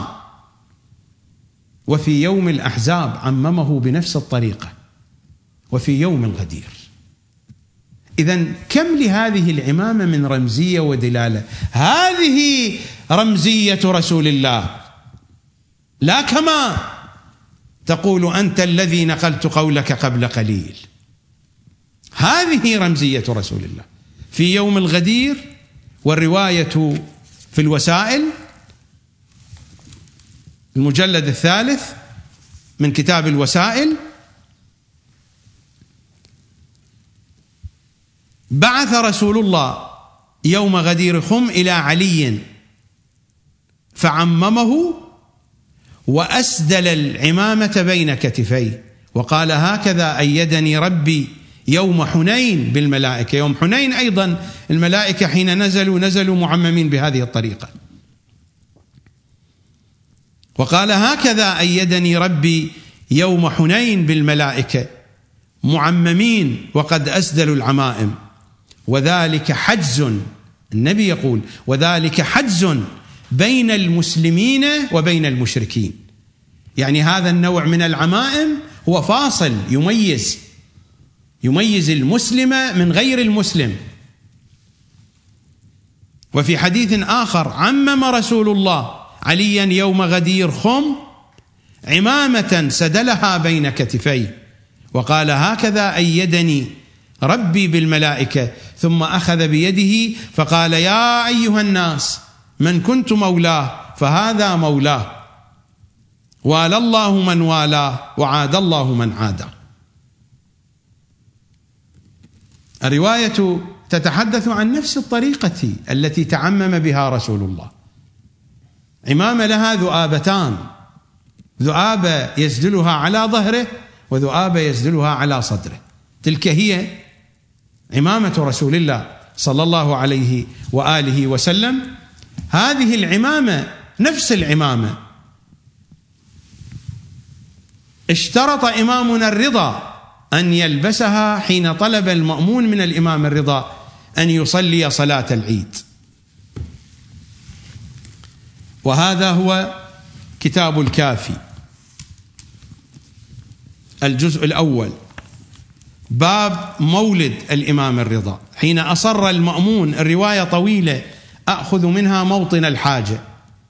حين أصر المأمون على إمامنا الرضا قال يا أمير المؤمنين إن أعفيتني من ذلك فهو أحب إلي. وإن لم تعفني خرجت كما خرج رسول الله وأمير المؤمنين. أخرج إلى الصلاة كما خرج رسول الله وأمير المؤمنين. فقال المأمون أخرج كيف شئت. إلى أن تقول الرواية فلما طلعت الشمس قام فاغتسل وتعمم بعمامة بيضاء من قطن ألقى طرفا منها على صدره وطرفا بين كتفيه وتشمر ثم قال لجميع مواليه افعلوا مثل ما فعلت. شدوا العمائم بهذه الطريقة فهذه عمائمنا فهذه عمامة رسول الله. إذا أحد يريد أن يتحجج بالتقية ولا تقية في هذه القضية. لكن في زماننا لا توجد تقية. إذا أحد يريد أن يتحجج بسخرية الآخرين لا أعتقد أن أحدا يسخر من هذه العمائم. هذه عمامة رسول الله صلى الله عليه وآله وسلم. تلاحظون المواقف المهمة تظهر هذه العمامة. رسول الله في بدر يعتم بها جبرائيل يفعل مثله. الملائكة الناصرين في بدر والمنتظرين للإمام الحجة يعملون نفس الشيء. هذا يعني أن أنصار الإمام الحجة سيلبسون نفس العمائم حين يتعممون. مثلما تعمم المسلمون في بدر بنفس الطريقة التي تعممت بها الملائكة وهم تعمموا على طريقة جبرائيل وجبرائيل تعمم على طريقة رسول الله. فأنصار الإمام أيضا سينظرون إلى الملائكة وقد تعمموا بهذه العمائم. ألا نقول بأننا ننوب عن الإمام الحجة؟ ألا تقول المؤسسة الدينية اذا لماذا لا تلبس عمامة الإمام الحجة؟ أليس هذه الرموز لها تأثير كبير لها تأثير كبير على لابسها. سنقرأ الروايات. ماذا تقول الروايات؟ الروايات ماذا تقول؟ عن إمامنا الصادق. هذا هو كتاب الوسائل المجلد الثالث الباب السادس والعشرون. عن إمامنا الصادق من تعمم ولم يحنك فأصابه داء لا دواء له فلا يلومن إلا نفسه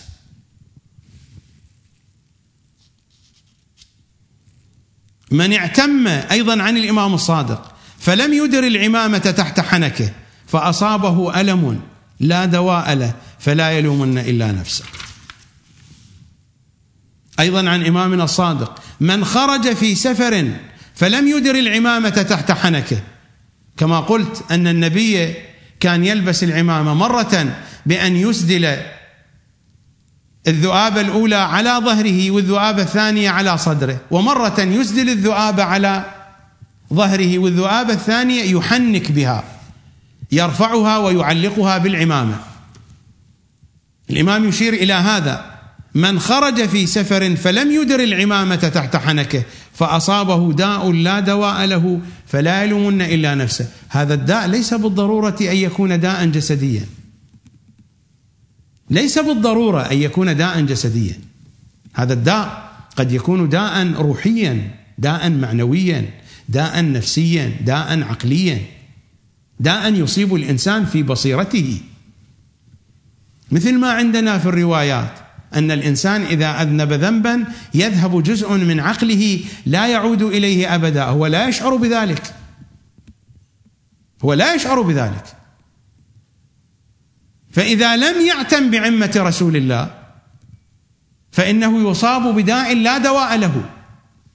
أي داء هذا الذي لا دواء له؟ هذا الحمق الذي مر الكلام عنه في حلقة يوم أمس حين قال عيسى ابن مريم بأنني أحييت الموتى وأشفيت العميان والمجذوم والأبرص ولكنني عجزت عن الأحمق، الأحمق لا دواء له، هذا هو الداء الذي لا دواء له. الجهل المركب. فهذه العمة التي ليست كعمة رسول الله تسبب الجهل المركب. هذه أحاديث أهل البيت. ما هي أحاديث؟ هذا كلام الأئمة. هل الأئمة يكذبون؟ هذا هو المنطق الرحماني. من استمع إلى ناطق فقد عبده. فإن كان الناطق ينطق عن الشيطان فقد عبد الشيطان. وإن كان الناطق ينطق عن الصادق هذا قول صادق. فإنك قد أطعت الصادق وصرت عبدا للصادق.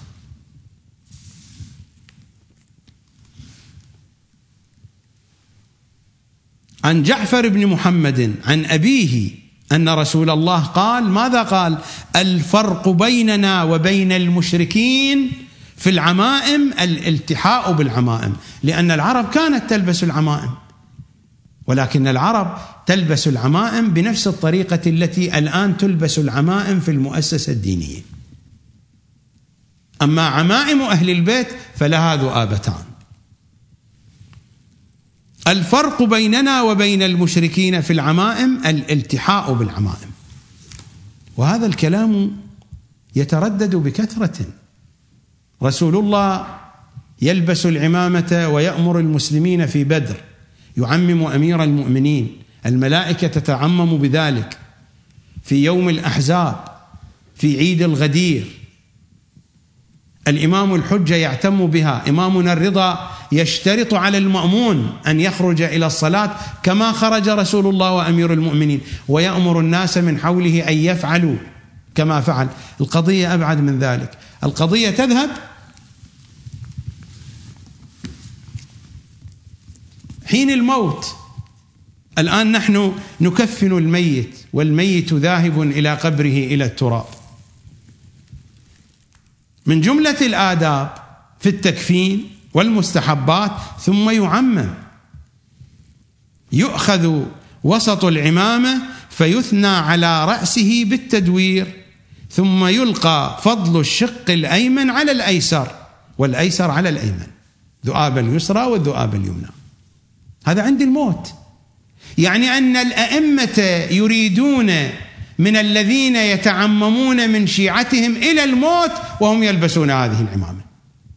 لمن أراد أن يتعمم. هذه عمامة رسول الله.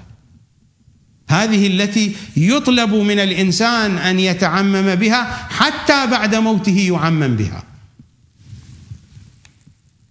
ثم يعمم. هذا هو المجلد الثاني من وسائل الشيعة. والرواية منقولة عن الكافي هذه روايات موجودة في الكافي موجودة عندي في هذا المجلد. لكنني أقرأها من كتاب الوسائل. ثم يعمم يؤخذ وسط العمامة فيثنى على رأسه بالتدوير ثم يلقى فضل الشق الأيمن يعني الذؤاب اليمنى على الأيسر والأيسر الذؤاب اليسرى على الأيمن ثم يمد على صدره. في رواية ثانية ثم خذوا عن إمامنا الصادق عمامة فانشروها مثنية على رأسه واطرح طرفيها من خلفه. طرح طرفيها يعني ذؤابتيها.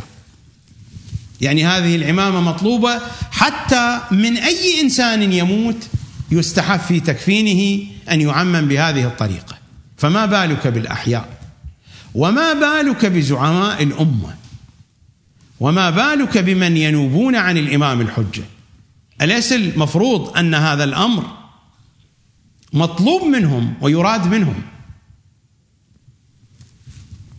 هذا من لا يحضره الفقيه. ماذا يقول؟ وسمعت مشايخنا رضي الله عنهم. هذا هو كتاب الفقيه الجزء الأول من لا يحضره الفقيه. صفحة 265 مؤسسة النشر الإسلامي قم المقدسة. الجزء الأول من كتاب الفقيه وسمعت مشايخنا رضي الله عنهم يقولون لا تجوز الصلاة في الطابقية. لا تجوز. لا تجوز الصلاة في الطابقية. ينقل عن فقهاء الشيعة في عصره. متى توفي الصدوق؟ 381 يعني هذا الذي كان شائعا في الوسط الشيعي.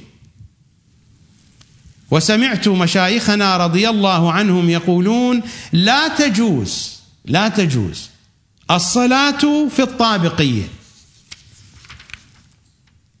ولا يجوز للمعتم أن يصلي إلا وهو متحنك. ما هي الطابقية؟ دعونا نذهب لنبحث عن معنى الطابقية في كتب اللغة. هذا قاموس شيعي مجمع البحرين للعلامة الطريحي لفخر الدين الطريحي. هذا هو المجلد الخامس.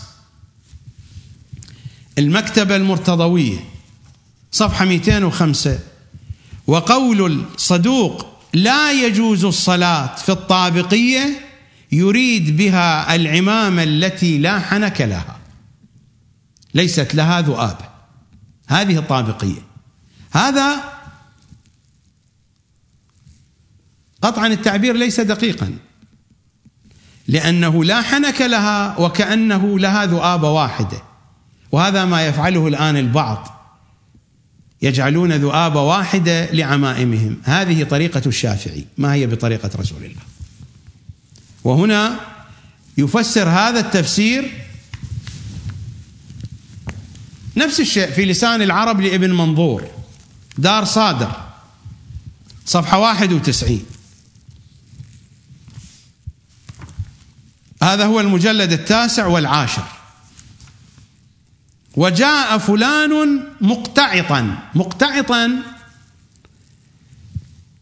يعني العمامة ليس فيها ذؤابة. وجاء فلان مقتعطا إذا جاء متعمما طابقيا. عمامة طابقية. هذه العمائم الموجودة الآن في المؤسسة الدينية هي العمائم الطابقية. هكذا يسميها أهل البيت عمائم طابقية. وجاء فلان مقتعطا الاقتعاط هو أن يلبس العمامة من دون ذؤابتين. وجاء فلان مقتعطا إذا جاء متعمما طابقيا وقد نهي عنها. نهي عنها فهم يجعلون لها حنكا واحدا. هذا ما قاله الشافعي. إذا نذهب إلى كتاب الأم للشافعي. هذا هو كتاب الأم للشافعي. عزيزكم هذا. الجزء الأول.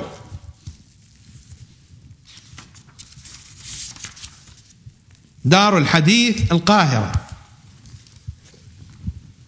صفحة 323 باب كيف لبس الثياب في الصلاة. إلى أن يقول في صفحة 323 وأحب وأحب إلي وأحب إلي وأحب إلي أن لا يصلي أو أن لا يصلى أن لا يصلي إلا وعلى عاتقه شيء عمامة أو غيرها ولو حبلا يضعه أي شيء.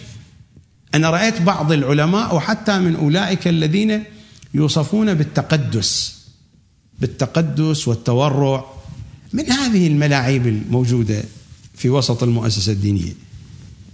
رأيته حينما يقوم إلى الصلاة يخرج من جيبه قطعة قماش يلحقها بعمامته.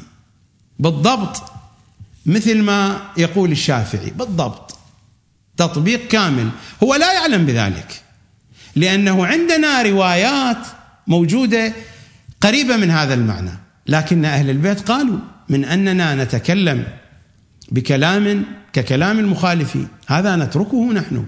نحن نذهب إلى كلامهم الخاص بهم. وهذا يعرفه من؟ يعرفه الفقيه الذي يعرف لحن القول. إنا لا نعد الرجل من أصحابنا فقيها لبيبا عاقلا حتى يلحن له في القول فيعرف اللحن في القول. فماذا قال الشافعي؟ وأحب إلي أن لا يصلي إلا وعلى عاتقه شيء عمامة. أي شيء؟ خرقة أي شيء. أو غيرها ولو حبلا يضعه. لذلك البعض من العلماء قلت يكون حبله في جيبه. حتى الحنك الذي يفتحه بعض العلماء فهو على طريقة الشافعي. على طريقة محمد وآل محمد الذؤابتان عريضتان. أنتم لاحظوا حين يفتحون الحنك يكون دقيقا رفيعا. حبل كما قال الشافعي مثل الحبل.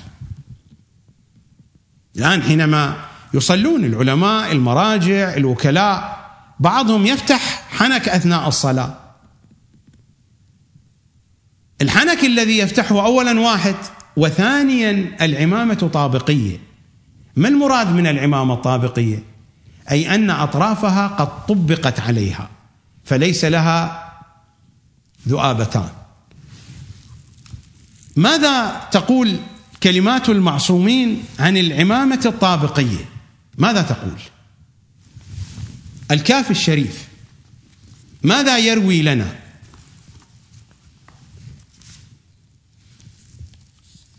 وروي روي عمن عن محمد وآل محمد. أن الطابقية عمة إبليس لعنه الله. هذا هو المجلد السادس الكاف الشريف دار التعارف للمطبوعات. بيروت لبنان صفحة 475 قال رسول الله العمائم تيجان العرب وروي أن الطابقية عمة إبليس لعنه الله. هذا الذي ذكرته قبل قليل. فقلت إنكم تأخذون الشكل الفيزيائي للعمة من إبليس ثم تقولون هذه عمة رسول الله. هذه إهانة لرسول الله. يا جماعة إهانة. البسوها ولكن لا تقولوا إنها عمامة رسول الله. هذه إهانة لرسول الله. الإمام الحجة لا يقبل بذلك. أن تقولون عن عمامة إبليس أنها عمامة رسول الله. صاحب الأمر لا يقبل بذلك. احترموا الإمام الحجة. البسوا العمائم. الناس أحرار فيما يلبسون. تريدون أن تلبسوا عمائم إبليس؟ البسوها. لكن لا تقولوا هذه عمائم رسول الله وآل محمد. رأيتم هذه أحاديثهم. أنا ما نقلت عن كتب الوهابية ولا نقلت عن سيد قطب. تلاحظون أنا أنقل عن الكافي عن الفقيه عن الوسائل ما نقلت عن كتب أخرى وإلا في كتب الحديث الأخرى توجد روايات أيضا، لكن هذه الكتب هي الكتب التي أنتم تعتمدونها في الاستنباط. هذا هو حديث أهل البيت، هذا هو الكافي، هذا هو الفقيه، وهذه الوسائل.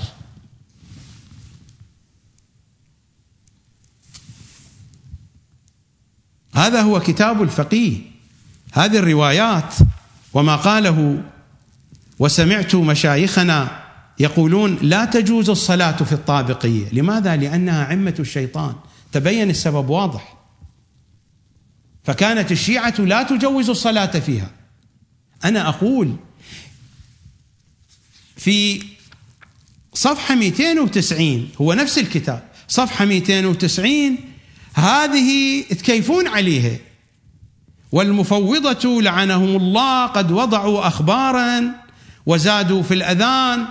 ما هو هذا؟ نفس الكتاب في صفحة 265 وسمعت مشايخنا يقولون لا تجوز الصلاة في الطابقية فلماذا الكلام الذي ذكره الشيخ الصدوق وهو ليس متأكدا منه؟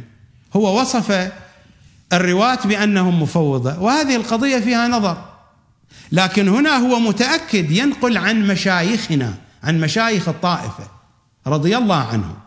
يعني هذا الكلام الذي يتأكد منه الشيخ الصدوق يعلس ويترك من نفس الكتاب صفحة 265 والكلام الذي يمكن أن يشكك فيه لأن الشيخ الصدوق حكم على الرواة والحكم على الرجال. لا يمكن أن نقطع به، يمكن أن يكون كلامه صحيحا ويمكن أن يكون كلامه ليس صحيحا. ولم نعرف ما هو الأساس الذي اعتمده الصدوق في وصف الذين رووا هذه الرواة الروايات بأنهم غلاة ومفوضة. لكنكم هذا الكلام تقبلونه لأن فيه حذف للشهادة الثالثة من الأذان والإقامة. أما هذا الذي يحرم فيه الفقهاء فقهاء الشيعة الأوائل الصلاة في مثل هذه العمائم. هذا لا تقفون عليه ولا تأخذونه بنظر الاعتبار. طبعا هناك ترقيعات وأنا أعرف الترقيعات. ولو كان عندي وقت لجئت بالترقيعات ولبينت لكم فشل هذه الترقيعات. لكنني لا أريد أن أطيل الوقوف كثيرا فستكثر حلقات البرنامج وسيكون الحديث حديثا طويلا. هذا الكلام بقي موجودا إلى زمان الشيخ المفيد فقال في المقنعة هذه رسالته العملية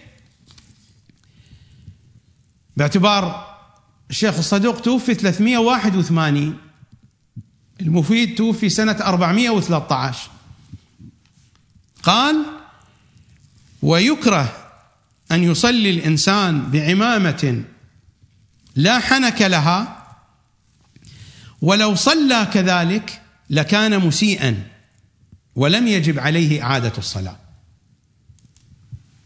إذا كان يقصد بالحنك الواحد فهذا قول الشافعي. نفس الكلام الذي ذكره شيخنا الطوسي المتشفع هذا هو كتاب المبسوط الجزء الأول مؤسسة النشر الإسلامي صفحة 126 ويكره للرجل أن يصلي في عمامة لا حنك لها. يعني حنك واحد. إلا إذا كان يقصد يعني الذؤابة على الظهر موجودة ولكن لا يظهر هذا من الكلام. هو نفس الكلام الذي قاله الشافعي إنه يحب أن يصلي المصلي ولو يضع حبلا أي شيء. على عاتقه. الروايات كثيرة التي وردت بهذا الخصوص ولكنني أتساءل لماذا تترك عمامة محمد وآل محمد وتلبس هذه العمائم الطابقية التي هي عمائم إبليس؟ اتركوا حديثي الآن. سلوا المتخصصين بتأريخ الملابس والألبسة. سلوهم. هناك في العالم متاحف. وكان في بغداد قديما كان في بغداد قديما متحف للألبسة. لا أدري أبقي أم لم يبقى. ولكن كان هناك متحف للألبسة موجود في بغداد. وفي أكثر عواصم العالم موجودة متاحف للألبسة. وهناك خبراء في الأزياء الذين يعملون في الحقل السينمائي. سلوهم عن تأريخ هذه العمائم. عمائم رسول الله وآل رسول الله لها ذؤابتان والروايات واضحة. أما هذه العمائم عرفت عن بني أمية وبني العباس. والعمائم الكبيرة من دون ذؤابتين عرفت عن العباسيين واشتهرت في عصر هارون. العباسي. هذه العمائم أشبه بعمائم الطواغيت. كبر بعد ذلك العثمانيون على نفس الطريقة كبروا العمائم. تلاحظون عمائم السلاطين العثمانيين في اللوحات المرسومة التي رسمت في أيامهم وموجودة. عمائم كبيرة أصبحت أكبر من عمائم العباسيين ولكنها طابقية ليست لها ذؤابتان. طابقية يعني أطرافها مطبقة على بعضها البعض الآخر فليس لها ذؤابتان. تسمى بالعمائم الطابقية وهي عمائم إبليس وهي عمائم الطواغيت. طواغيت بني أمية طواغيت بني العباس طواغيت بني عثمان على طول الدهر وعلى طول التأريخ. الطواغيت والشياطين يلبسون هذه العمائم. لماذا تعتمرونها؟ أنا أقول هذا الكلام ربما بعض الطلبة الصغار سيفكر أن يخلع هذه العمامة. أنا أنصحكم أن لا تخلعوها. حقيقة سيثيرون لكم المشاكل الكثيرة. هذه نصيحة. أنا هنا في كلامي لا أريد أن أحرض أحدا على أحد ولا أريد أن أنتقص من أحد إنما أريد أن أبين الحقائق. إني أتحدث عن الجهل المركب. هناك جهل مركب في المؤسسة الدينية أن هذه العمائم أنا لا أريد أن أسيء الظن بمراجعنا وعلمائنا. هم يجهلون أن هذه العمائم عمائم الشيطان. هم لا يرجعون إلى حديث أهل البيت. روايات أهل البيت يأخذونها مبتورة من نفس الكتب الفقهية. وأنتم يا طلبة العلم تعرفون ذلك. الكتب الفقهية الروايات فيها مبتورة مقطعة. قد يكون البعض منهم يعرف ذلك لكني أتحدث عن الأعم الأغلب. في وسط المؤسسة الدينية لا يعرفون أن هذه العمائم هي عمائم الشيطان وما هي بعمائم محمد وآل محمد. وهم يجهلون أنهم يجهلون الجهل المركب. والشيعة كذلك تجهل هذا الأمر. والروايات واضحة بين أيديكم. مشكلة الجهل المركب. فلذا أنا أقول للذين سمعوا كلامي من طلبة الحوزة العلمية وربما فكروا أن يبدلوا عمائمهم مثلا في هذه اللحظة أنا أنصحهم أن لا يبادروا إلى هذا الأمر لأن المؤسسة الدينية ستؤذيهم كثيرا وأنتم تعرفون. تعرفون كيف تؤذي المؤسسة الدينية والجهات المترأسه فيها كيف تؤذي من يخرج على طريقتها. تعرفون ذلك جيدا. أحكي لكم حكاية. في بداية الثمانينات كنت في بيت أسكن في بيت من الطراز القديم. ففكرت أن أجعله حسينية.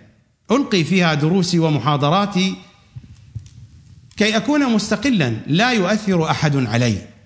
أطرح آرائي بحرية. كان ذلك بين 81 82 فأخرجت عائلتي أسكنتها في دار أخرى وجعلت هذا البيت الكبير حسينية ومكانا للدراسة. مدرسا ألقي دروسي ومكانا للمجالس والاحتفالات. فكنت أعتمر عمامة رسول الله. بيتي هو صحيح حسينية ولكنه هو بالأصل بيتي. مكاني أملكه أنا. لا أملكه ملكا أنا قد أجرته ولكنني أملك منفعته. فهو بيتي. فكنت ألبس العمامة ذات الذؤابتين. بنفس الطريقة التي وردت فيها الروايات عن أهل البيت. وما كنت أخرج إلى الشارع بها. داخل الحسينية في دروسي في مجالسي تلامذتي يتذكرون ذلك. الذين كانوا معي ولا زالوا كثير من الناس كانوا يحضرون. وكانت المجالس مكتظة بالحاضرين وأكثرهم من طلبة العلم. فكانوا يتذكرون أنني في دروسي ومجالسي أعتم بهذه العمامة ذات الذؤابتين. والله لا تعلمون. جعلوني سخرية على ألسنة النساء والأطفال ثم تركت هذه العمامة وأنا ما لبستها في الشارع. جعلوني سخرية. وأنا ألبس عمامة رسول الله بحسب الروايات بذؤابتين. مرة اسدل ذؤابة على ظهري وعلى صدري ومرة أتحنك بها. اسدل ذؤابة على ظهري وأتحنك بالذؤابة الأمامية. كما هو في الروايات. ومن المستحبات أننا حين نجلس للحديث أن نعتم بعمامة رسول الله. من المستحبات. أن نجلس في مواجهة القبلة. وأن نعتم بعمامة رسول الله وأن نكون على وضوء على طهارة. هذه مستحبات. وأنا كنت أتحدث بحديث أهل البيت. فأجلس في قبال القبلة.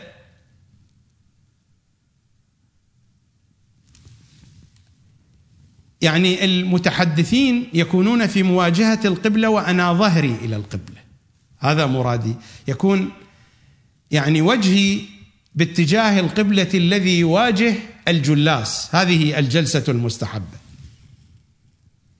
وعلى وضوء وأعتم بعمة رسول الله.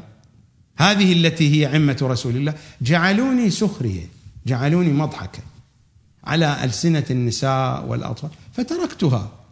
تركتها. وبعد ذلك أخذت ألبس الطاقية. نادرا ما ألبس العمامة الطابقية لأنني أعرف إنها عمامة الشيطان. أخاف منها.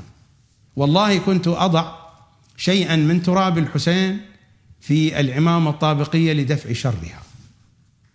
حينما ألبسها فأضع شيئا من تراب الحسين من تراب قبره أضعه في العمامة دفعا لشرها. أكثر الأحيان كنت ألبس الطاقية هذه التي تسمى بالعرقشين باللهجة العراقية. كان طلبتي يسألونني دائما لماذا أكثر الأوقات أنت تلبس الطاقية؟ كنت أجيبهم بأي جواب. لا أريد أن أتحدث عن هذه الحقيقة التي تحدثت عنها الآن لأنني كنت أخاف عليهم أن يقلدوني أن يفعلوا مثل ما أفعل. وتحل عليهم الكارثة. فما كنت أتحدث عن هذا الأمر. الآن أنا أجيبهم. أجيب طلبتي الذين كانوا يسألونني دائما لماذا أكثر الأوقات أنت لا تلبس العمامة وتلبس الطاقية؟ كنت أسافر وأدرس وأخرج وأتحرك وأنا ألبس الطاقية. إلا في المواطن الرسمية. في الاحتفالات في المواطن الرسمية العامة نعم ألبس العمامة الطابقية التي هي عمامة الشيطان وأضع فيها شيئا من تراب الحسين دفعا لضررها لهذا الداء الذي لا دواء له. قرأت على مسامعكم الروايات. أنه إذا أصيب بداء لا دواء له فلا يلومن إلا نفسه. أنا لا أطلب منكم ذلك. نعم البسوها في بيوتكم لكن لا تخرجوا بها إلى الشارع فتجرون الويلات عليكم. اللهم إلا إذا حدث وحدثت رغبة كبيرة عند أعداد كبيرة من الطلبه ويضغطون على المرجعية وعلى المؤسسة الدينية أن تبدل هذه العمائم بعمائم. ذلك أمر آخر. إذا يأتي عن طريق النقاش والتفاهم ياتي عن طريق البحث وعن أسلوب الحكمة نعم هذا شيء محبب وشيء يريده أهل البيت صلوات الله وسلامه عليهم أجمعين. أليس هذا مثال صارخ على الجهل المركب؟ هل هناك جهل مركب أقوى من هذا الجهل؟ تلاحظون ان أنتم ذاهبون. أما هؤلاء الذين يضعون حنكا واحدا هذه طريقة الشافعية حنك الواحد هذه طريقة الشافعية. ما هي طريقة علي وآل علي؟ عمامة علي وآل علي. عمامة القائم من آل محمد صلوات الله عليه لها ذؤابتان. ذؤابة بين كتفيه وذؤابة على صدره الشريف. هذه عمامة صاحب الأمر. إذا أردتم أن تعتموا بعمامته فهي هذه عمامته. صلوات الله وسلامه عليه. تلاحظون يا شيعة أهل البيت إلى أن أنتم ذاهبون. سيقولون بأنني أهاجم المؤسسة بأنني أسيء إلى المؤسسة الدينية. هذه الحقائق في أي ميزان تضعونها؟ في ميزان المنطق الشيطاني أو في ميزان المنطق الرحماني؟ هذه العمة لست أنا الذي أقول هذه الروايات في الكافي إنها عمة الشيطان. وأنا الذي أطالب به عمة الرحمن. فهل كلامي يوضع في المنطق الشيطاني أو في المنطق الرحماني؟ أنصفوني إذا كان عندكم شيء من إنصاف. أي جانب من كلامي يمكن أن تضعوه في المنطق الشيطاني؟ وكل كلامي من القرآن بدأت من القرآن. فهل القرآن منطق شيطاني.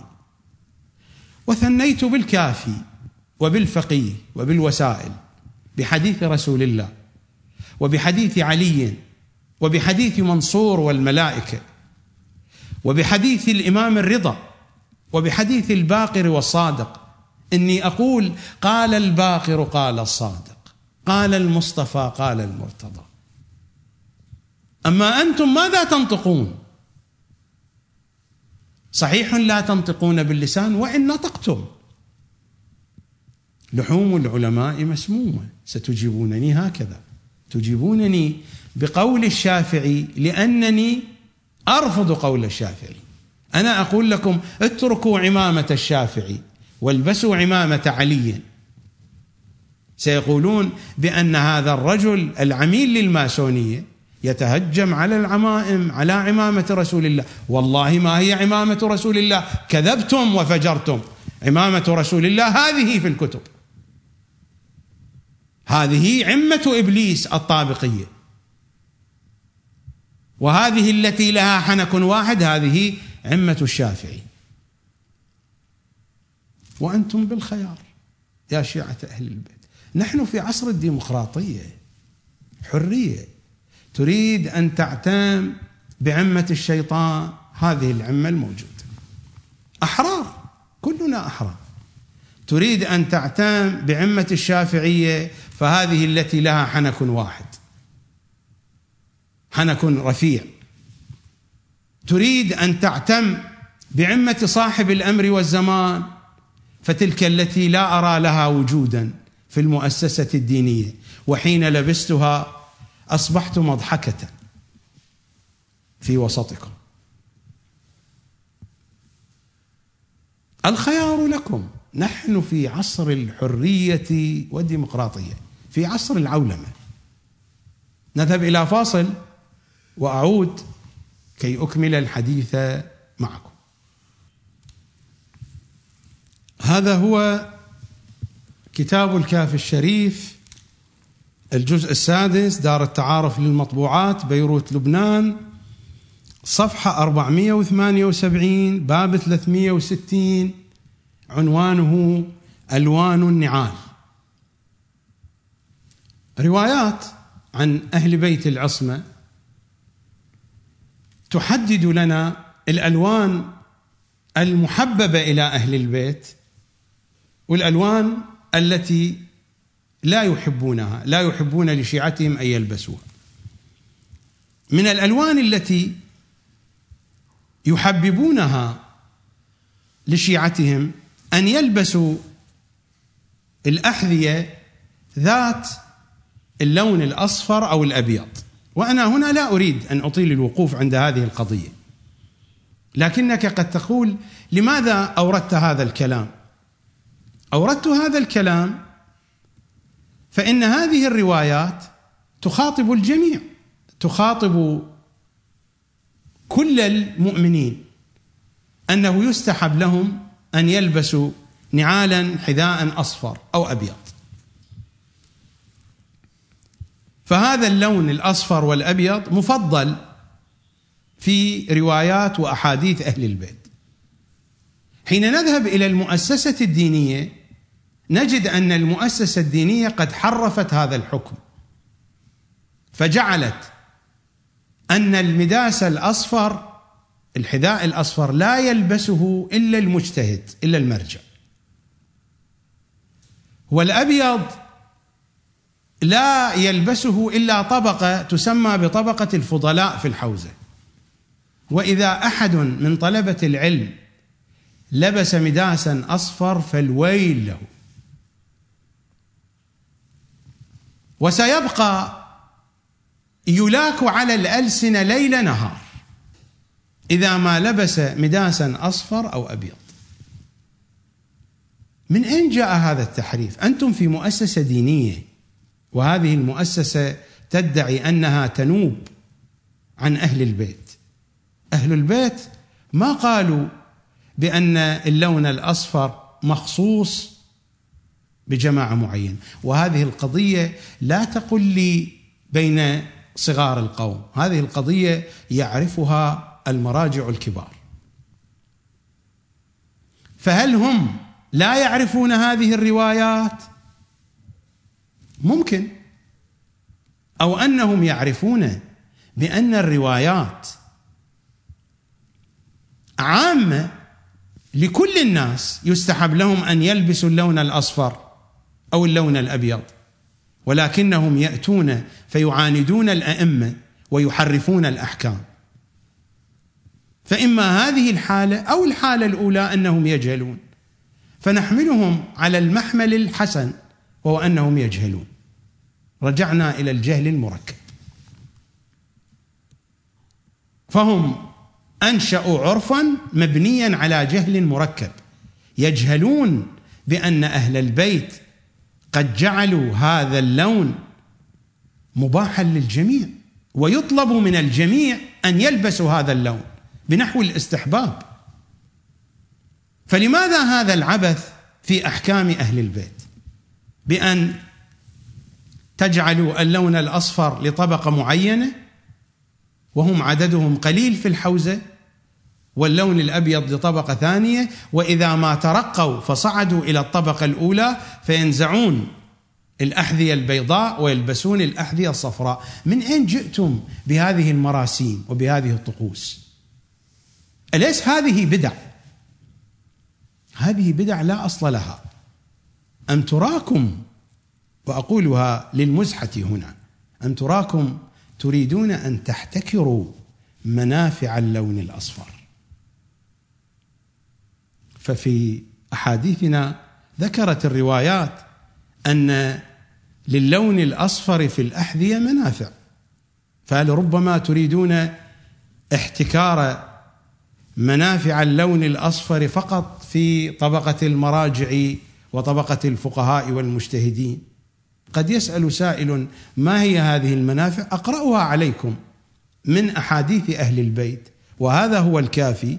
صفحة 479 والرواية عن الإمام الصادق يتحدث عن النعل الصفراء فإن فيها ثلاث خصال بسبب لونها الأصفر. تجلو البصر وتشد الذكر وتدرأ الهم. أفتراكم تريدون أن تحتكروا هذه المنافع فقط لكم أم أنه جهل مركب أم أنه عناد لأهل بيت العصمة صلوات الله وسلامه عليهم أجمعين؟ أسأل الله أن لا تكون هذه الأمور وأن تتغير الأوضاع وأن تسعوا إلى تغييرها. تلاحظون أن المشكلة ترافقكم من رؤوسكم إلى أقدامكم. ولو أردت أن أفصل أكثر وأكثر فإنني سآتيكم بالكثير. ظاهرة رأيتها حتى عند علماء معروفين كبار حين يقفون في الصلاة فحينما يقنتون يديرون خواتمهم إلى داخل أيديهم. رأيت هذا يفعله علماء كبار. أما الوكلاء والخطباء وعامة الشيعة في صلوات الجماعة الجميع يفعلون هذا. وهذا جهل مركب أيضا. إذ لا وجود لمثل هذا الفعل أصلا في حديث أهل البيت. لا توجد عندنا ولا رواية لا من قريب ولا من بعيد. نعم هناك روايات تقول يستحب النظر إلى فص الخاتم لكن ما علاقة هذا بالقنوت.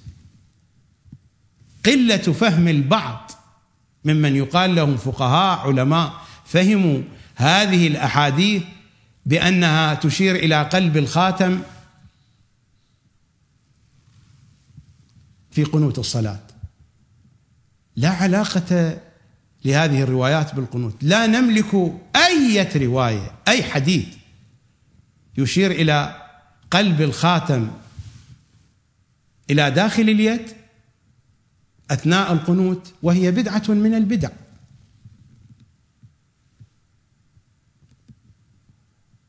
غريب أن أجد في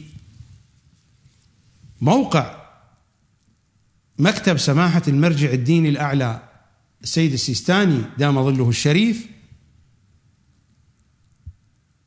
في قسم الاستفتاءات القنوت في الصلاة الفتوى 16 السؤال يقوم بعض المصلين بتدوير الخاتم أثناء القنوت ليكون حجر الخاتم إلى باطن الكف فهل هذا جائز وهل هو من السنة الشريفة؟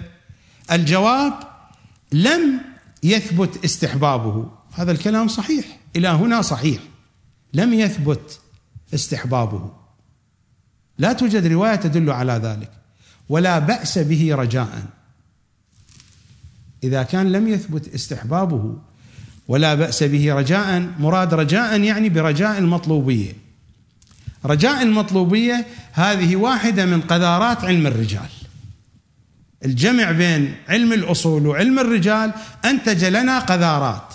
من جملة هذه القذارات قذارة رجاء المطلوبيه وهو أن الإنسان يأتي ببعض الأعمال برجاء أن الله يطلبها. لماذا؟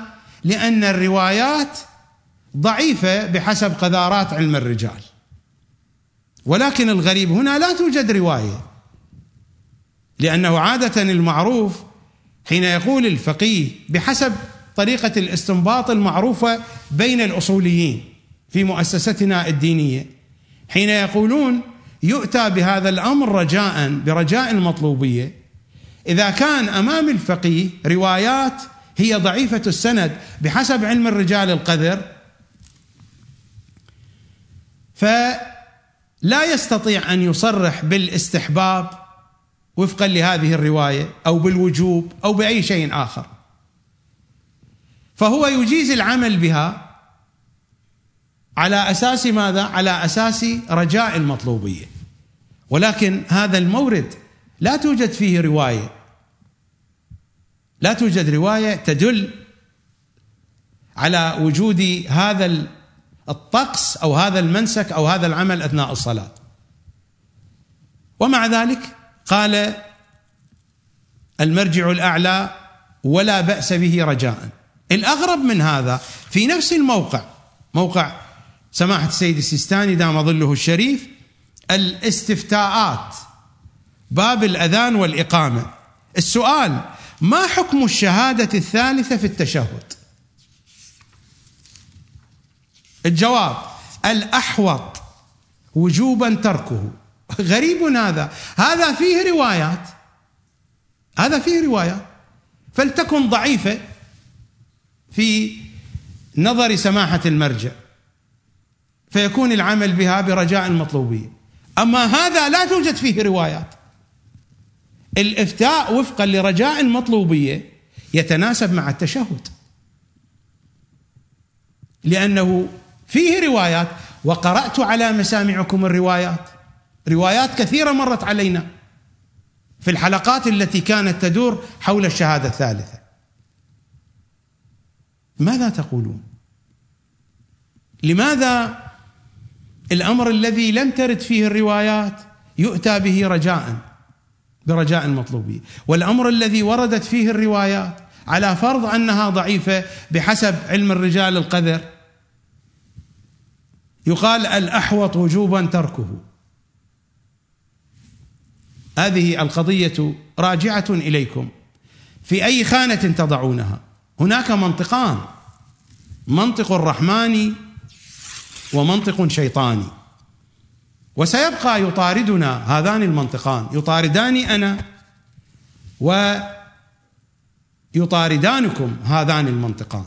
ويطاردان كل أحد. هناك منطقان. منطق رحماني ومنطق شيطاني.